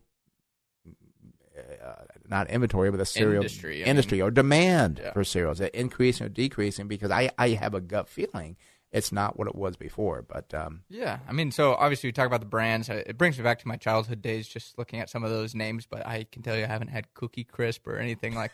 My mom only would let me have them too. Sometimes it wasn't like I got it every week. She was quite stringent on the, the type of cereals we could eat. and remember, I used to eat my cereal with chocolate milk. Yeah. Boy, I got green for that. but anyways, we'll talk about the numbers here as well. Current price for General Mills: fifty-five dollars and ninety-seven cents. Fifty-two week high: sixty-six dollars and fourteen cents, and fifty-two week low is forty-six dollars and fifty-nine cents. I go out to May 2022. I do see estimated earnings per share of three dollars and seventy-three cents. Unfortunately, and give us a target sell price of just sixty dollars and forty-three cents. So it still has a little bit more room for growth here, but it's not something I'm excited about, especially want to know more about the cereal industry. How's that looking? You know, is there room for growth? Uh, I can't tell you the food company that we bought. There was a problem, and they had a huge decline in the stock price, and they needed to turn some things around. So that's kind of where we're looking for growth. I'm not sure if General Mills is having the same issues, and there's anything that needs to be fixed. I think it it's just not it's not exciting. I know it's not an exciting company, but the story is not not really there. Yeah, and the, the other thing too, I guess I was wondering was, was percentage wise, how much does the cereal business make up of, of uh, General Mills? Because I because I have a feeling it's a big amount, uh, but maybe I'm wrong. Maybe I have other things. And and and what we like when we buy a business is we like to find a business that has a problem that's fixable, and maybe it takes six, twelve, maybe eighteen months to fix that problem. I mean, right now General Mills doesn't have a major problem, but I think they have a longer term problem of their and again, I could be wrong. Maybe cereal demand is up. Uh, Brendan, you got to eat more cereal, I guess, to help this company out. I'll get to it. and I do remember back in the '90s, we're going way back here, but uh, Jerry Seinfeld, the show, he used to eat cereal like for dinner. Yeah. You know, but I think those days are gone. I've been watching Seinfeld lately, and uh, Isn't it good? Yeah, it's a good show. I love that show. I, he has his boxes of cereal and stuff, and you, you always see it in the show. You're right. Right. so- Maybe that, that was their advertising method back in the day. well, I was going to turn to the, the, the calls here, and I saw that we had Otoro, but he hung up. Um, I always like to have those conversations, kind of understand more of what they're doing. I mean, we, we can look at the company I want wanted to look at here. I think I put it in, and you know, it's funny that the symbol he put in was TTM, and when I see that, I immediately think of trailing twelve months. Yeah. but I know, I know that's not what it is. Actually, it's Tata Motors Limited. Ah. Are they Korean? I thought they were Or Indian. Indian. There we go. I, I I knew it was somewhere overseas. Uh, let me take a look to see what we come up with, and uh, and they have been around for I think quite a while. And they they do have an ADR as well. It's like Yeah. it's not like they just trade on the Indian Stock Exchange. They they do have the uh, Well, unfortunately, I can't pull up. I can pull up the numbers, but I can't pull up the comparison. Um, but they've been around for a long time. But I don't know of any Tata cars. I don't know if they're called Tata cars in the U.S. here. I don't believe. I think they're just in like India. emerging markets. I think it's a very cheap car. Wow. Okay. Well, I'm not sure. I, I haven't looked at it closely, but I know uh, I've never seen a Tata Motors car, and uh, I I remember one lady talked to me about it on the phone s- several years ago, and it was just kind of a emerging market type car. Right, right, and so maybe so. Again, India, India has how many? Is it a billion people they have? Oh, No. they have a lot of people. I think it's like eight hundred million or something crazy. I, I don't know, but They do have some subsidiaries of uh, Jaguar and uh, Land Rover as well. So- No, no way. They, they have ja- well, if they have Yeah. Jaguar, I think they also maybe have Aston Martin. Unless those two split, they were I remember together. Aston Martin went public. Oh, that's right. Aston Mar- Martin is public, so maybe they spun that off. But uh, so they they own Jaguar and Land Rover. Land Rover. That is a surprise to me. Wow. And So, also, India's population is 1.37 billion Ooh. people. I was off on that number. Well, For comparison, U.S. is 328 million, so it's a, it's a Big. huge amount of people. huge market. And But I, I mean, don't- China's 139, or excuse me, 1.398. So India's right on China's heels. I always thought that China had so many more people than India, but it sounds like uh, either China. Well, China did do that. What one one child uh, limit or whatever, and and India kind of uh. What, are- what are you I'll show me? you a graph here. It's kind of fun. You'll see Oh, that, yeah. you know, if for the listeners. Well, actually, Google- show Facebook. I don't think Uh, they, they probably can't see it too far away on Facebook. Yeah, yeah. But for for listeners, go just Google how many people are in India, and, and you'll see a graph of China and India, and you'll see it kind of India's made some strides. in the India's like the last- sleeping giant here. Decade, yeah, yeah, they're the sleeping giant. Or So- last two decades, I last two I decades. Okay. Well, let- let's look at Tata Motors now that we did discuss what it is. I'm again totally surprised that they have Land Rover and uh, Jaguar. Uh, unfortunately, there's no PE ratio for Tata Motors. Oh, and by the way, their symbol is TTM. Uh, we do see price to sales 0.43. That's very inexpensive. No price to tangible book value. And the price of cash flow is 16.5, which is a little bit on the high side. Uh, we do see their sales did decline by 24 uh, 0.3% year over year. Earnings year over year, they did increase by 44%. So that's a nice trick they uh, pulled out there. You know, declining sales, but uh, earnings increase. Could be accounting things they're dealing with. Look at the balance sheet. Uh, current ratio 0.8. That's okay, but debt to equity not so good. 228. And you got to be careful in the car companies because sometimes when they do financing, it can throw off their their debt level, and you can't really tell the difference unless you dig deeper. So we'll say 220 is high, but do some research on it. Return on equity a negative 33. Don't like seeing that. Net profit margin also a negative seven and a half. Uh, not surprised, but we'd like to see that positive. Uh, receivable turnover 17.8 and inventory turnover 3.5.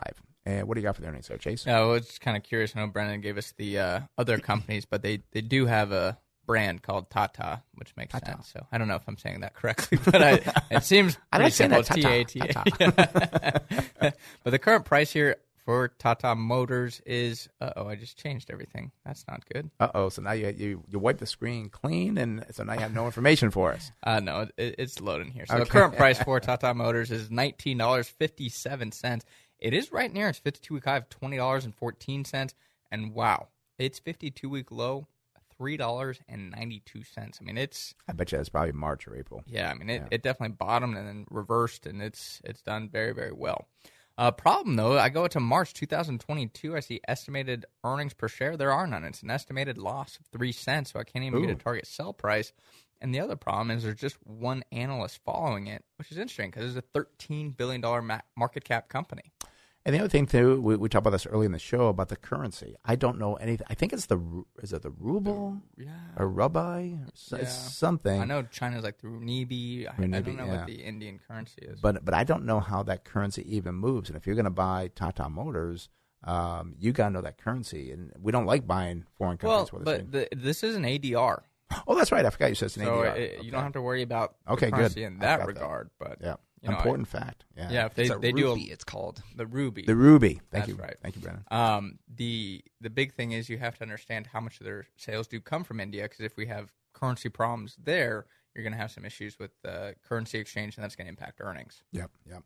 Alrighty, phone number is 866 577 2473. That's 866 577 2473. Let's go up to Joe in Oceanside before he hangs up and we got to do everything. I, I like talking to people. Joe, you're on the Smart Invest Show, Brent Chase. How can we help you? Hey guys, I, I don't hang up. Okay, good. Would you hold for 20 minutes for us? That's a question. Yeah, because I'm doing things while I'm you know waiting anyway, so there you go. no biggie. Um, yeah, um, you know, um, you know, it's it's funny listening to everybody talk. You know, I like to play devil's advocate, and you know, when listening to and uh, you know people predicting interest rates going up like they've been doing for for years, and it you know really hasn't. Um, just all the things, you know, and I'm not I'm no rocket scientist, but just it's just fun to listen to everybody and see what actually happens. And, and you said you are a rocket scientist?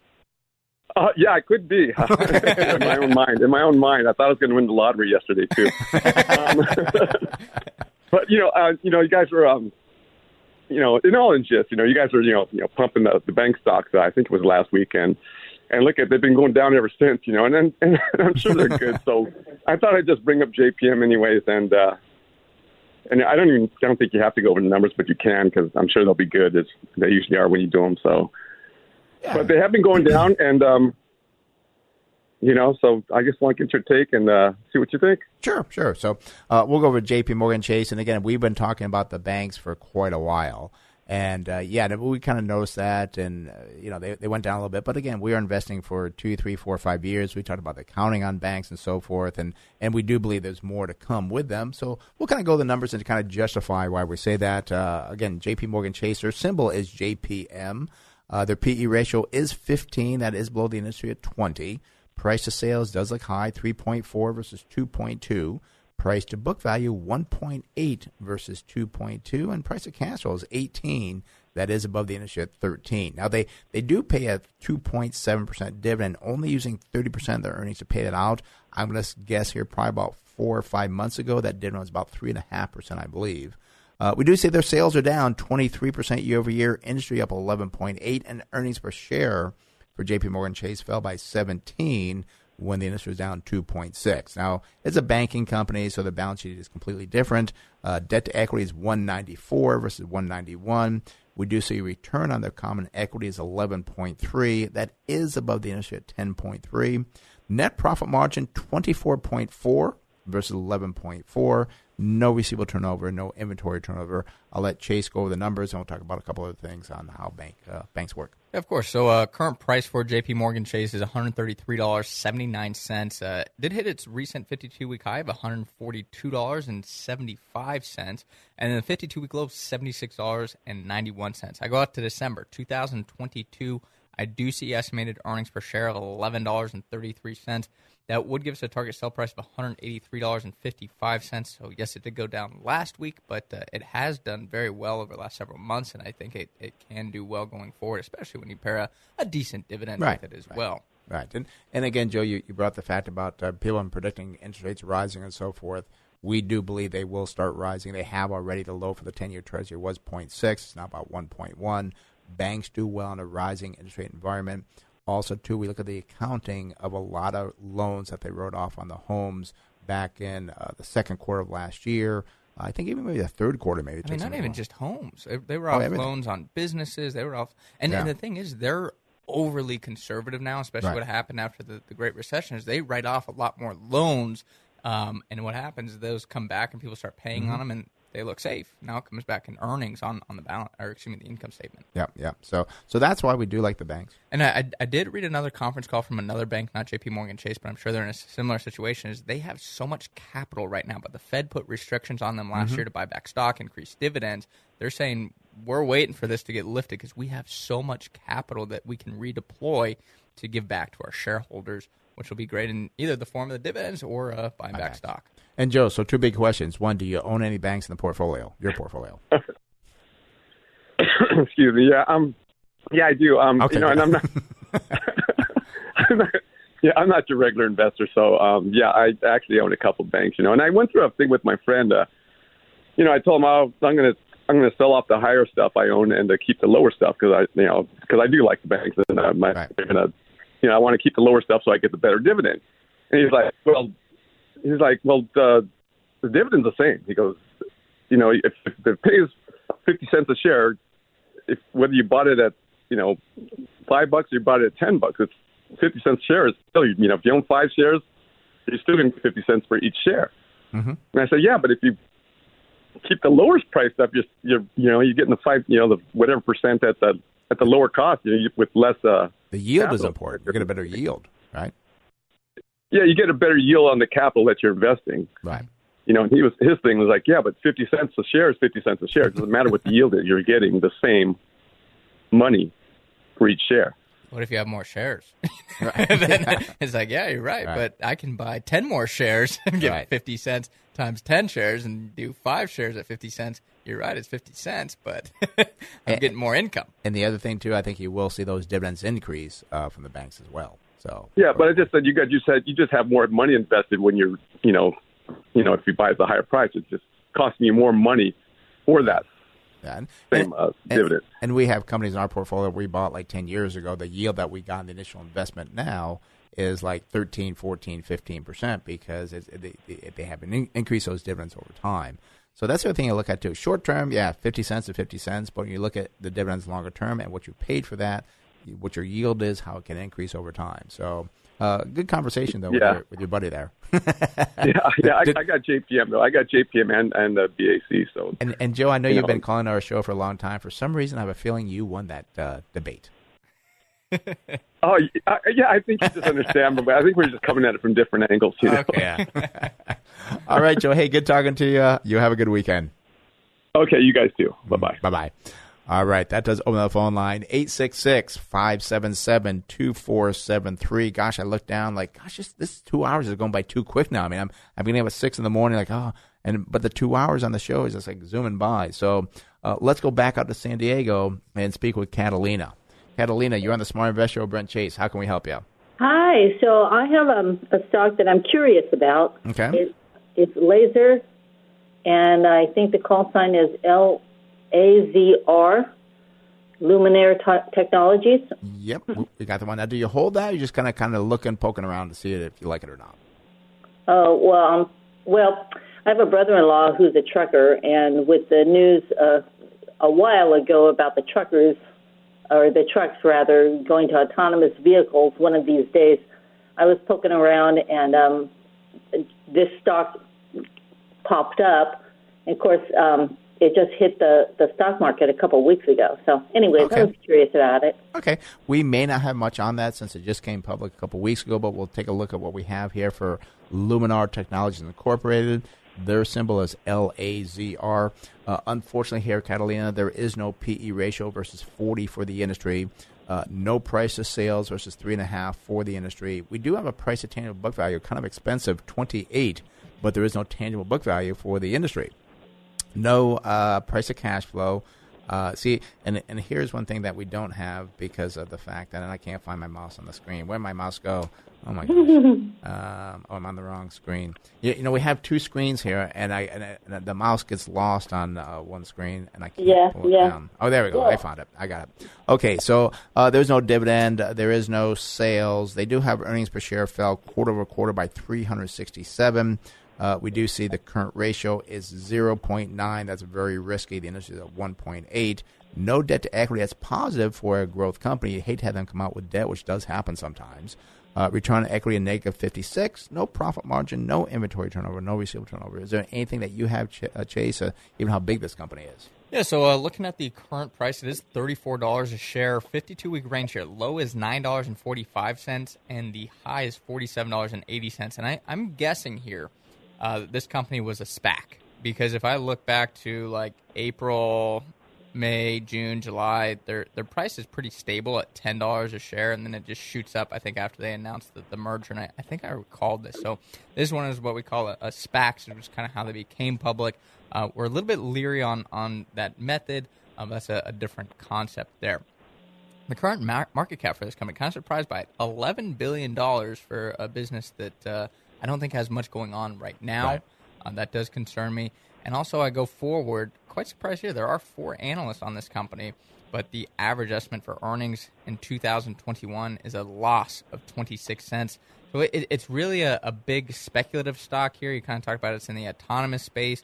Um, I'm not sure if their kind of goal is to work with companies like Tesla, GM, or work with other companies. I'm not sure on their game plan on how they're getting involved in the autonomous space, but it, it seems to be a, a big hype stock. And $11 billion market cap for this company seems quite high and seems like you're borrowing a lot from the future. Yeah, yeah definitely speculative here. Yeah. Okay. Well, we're all looking for the next Tesla stock. yeah, right. And, and I got to ask you, Catalina, are you a speculative investor? Are you conservative, or? or... Oh, I'm very conservative, Oh. but um, with the with the growth in the autonomous market, I don't think we're stepping backwards, and I think we're going forward. And this isn't the only company in the lidar uh, space.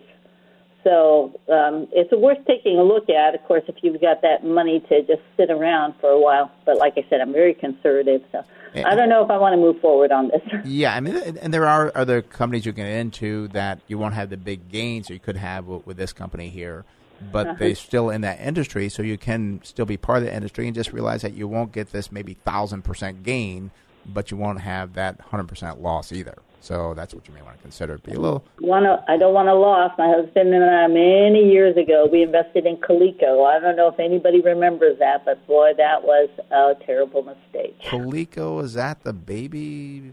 That was um, that was the beginning, beginning, beginning where Apple was, Coleco was. It's like VHS and Beta. You know who's gonna who's gonna Ah. win out on this thing? And Coleco tanked out, and Apple just soared. Yep. Yeah. Yeah. Yeah. I don't remember that, but uh, that's that's and again that could be the same situation. Talk about with uh, Luminar Technologies is that you know it could be here today and gone tomorrow because somebody else, like an Apple or somebody else, came in and just destroyed them. And it's so funny you bring this up because it, it's interesting to look back at history uh, where people go back. I knew Apple was going to be Apple.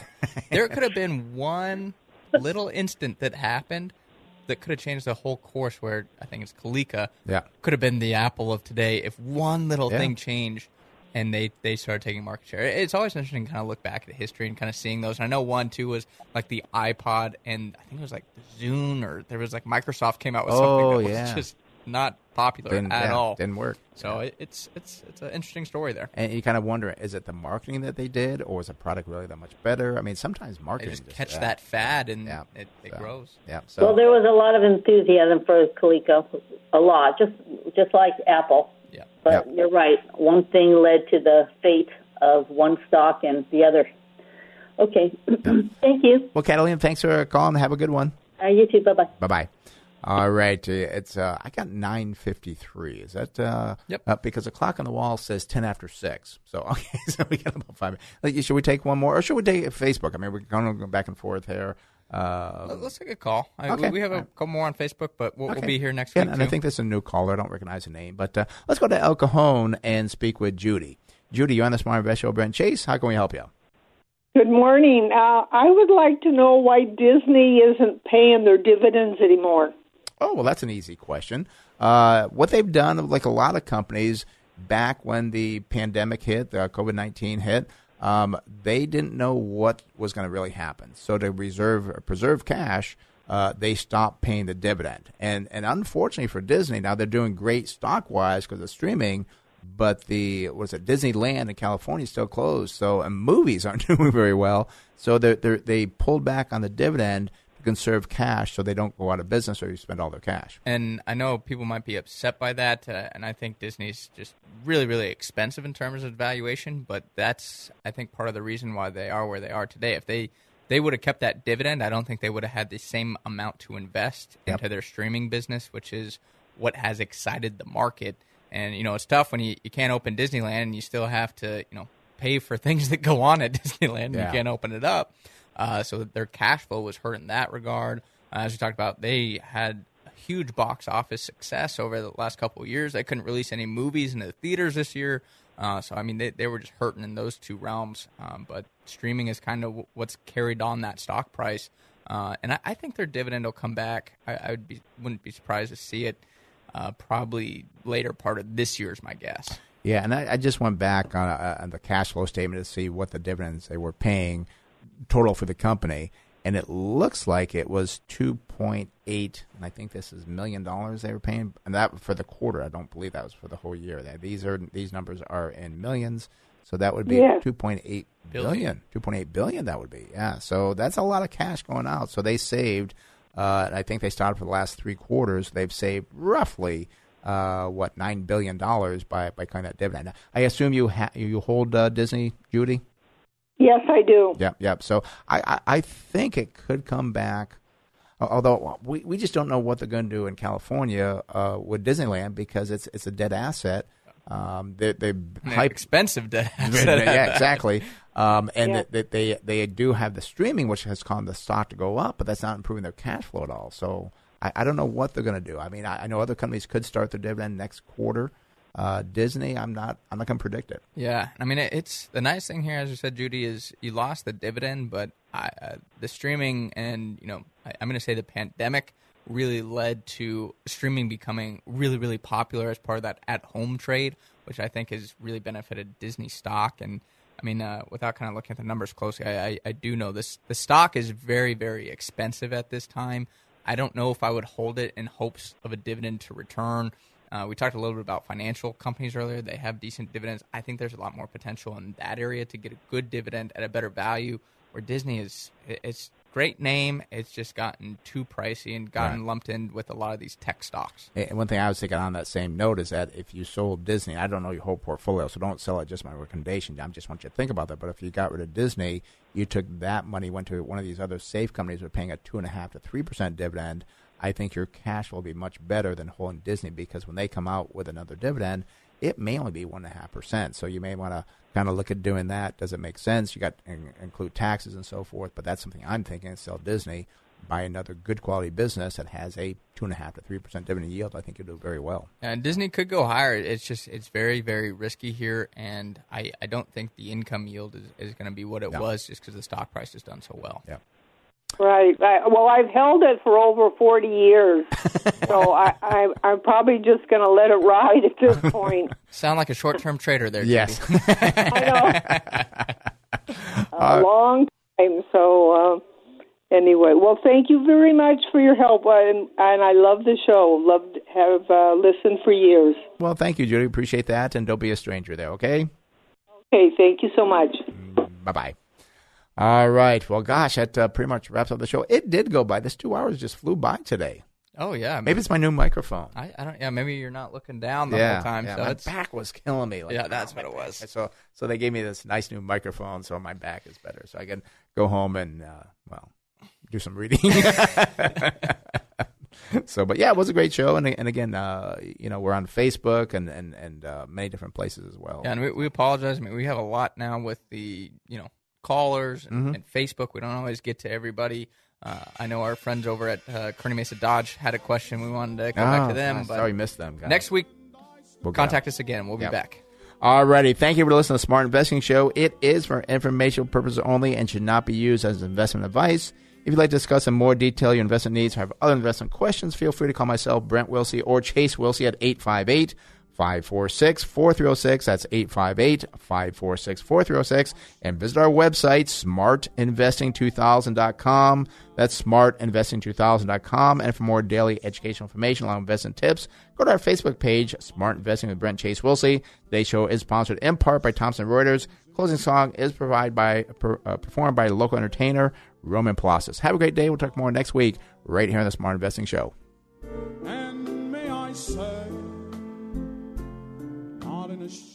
This program is sponsored by Wilsey Asset Management.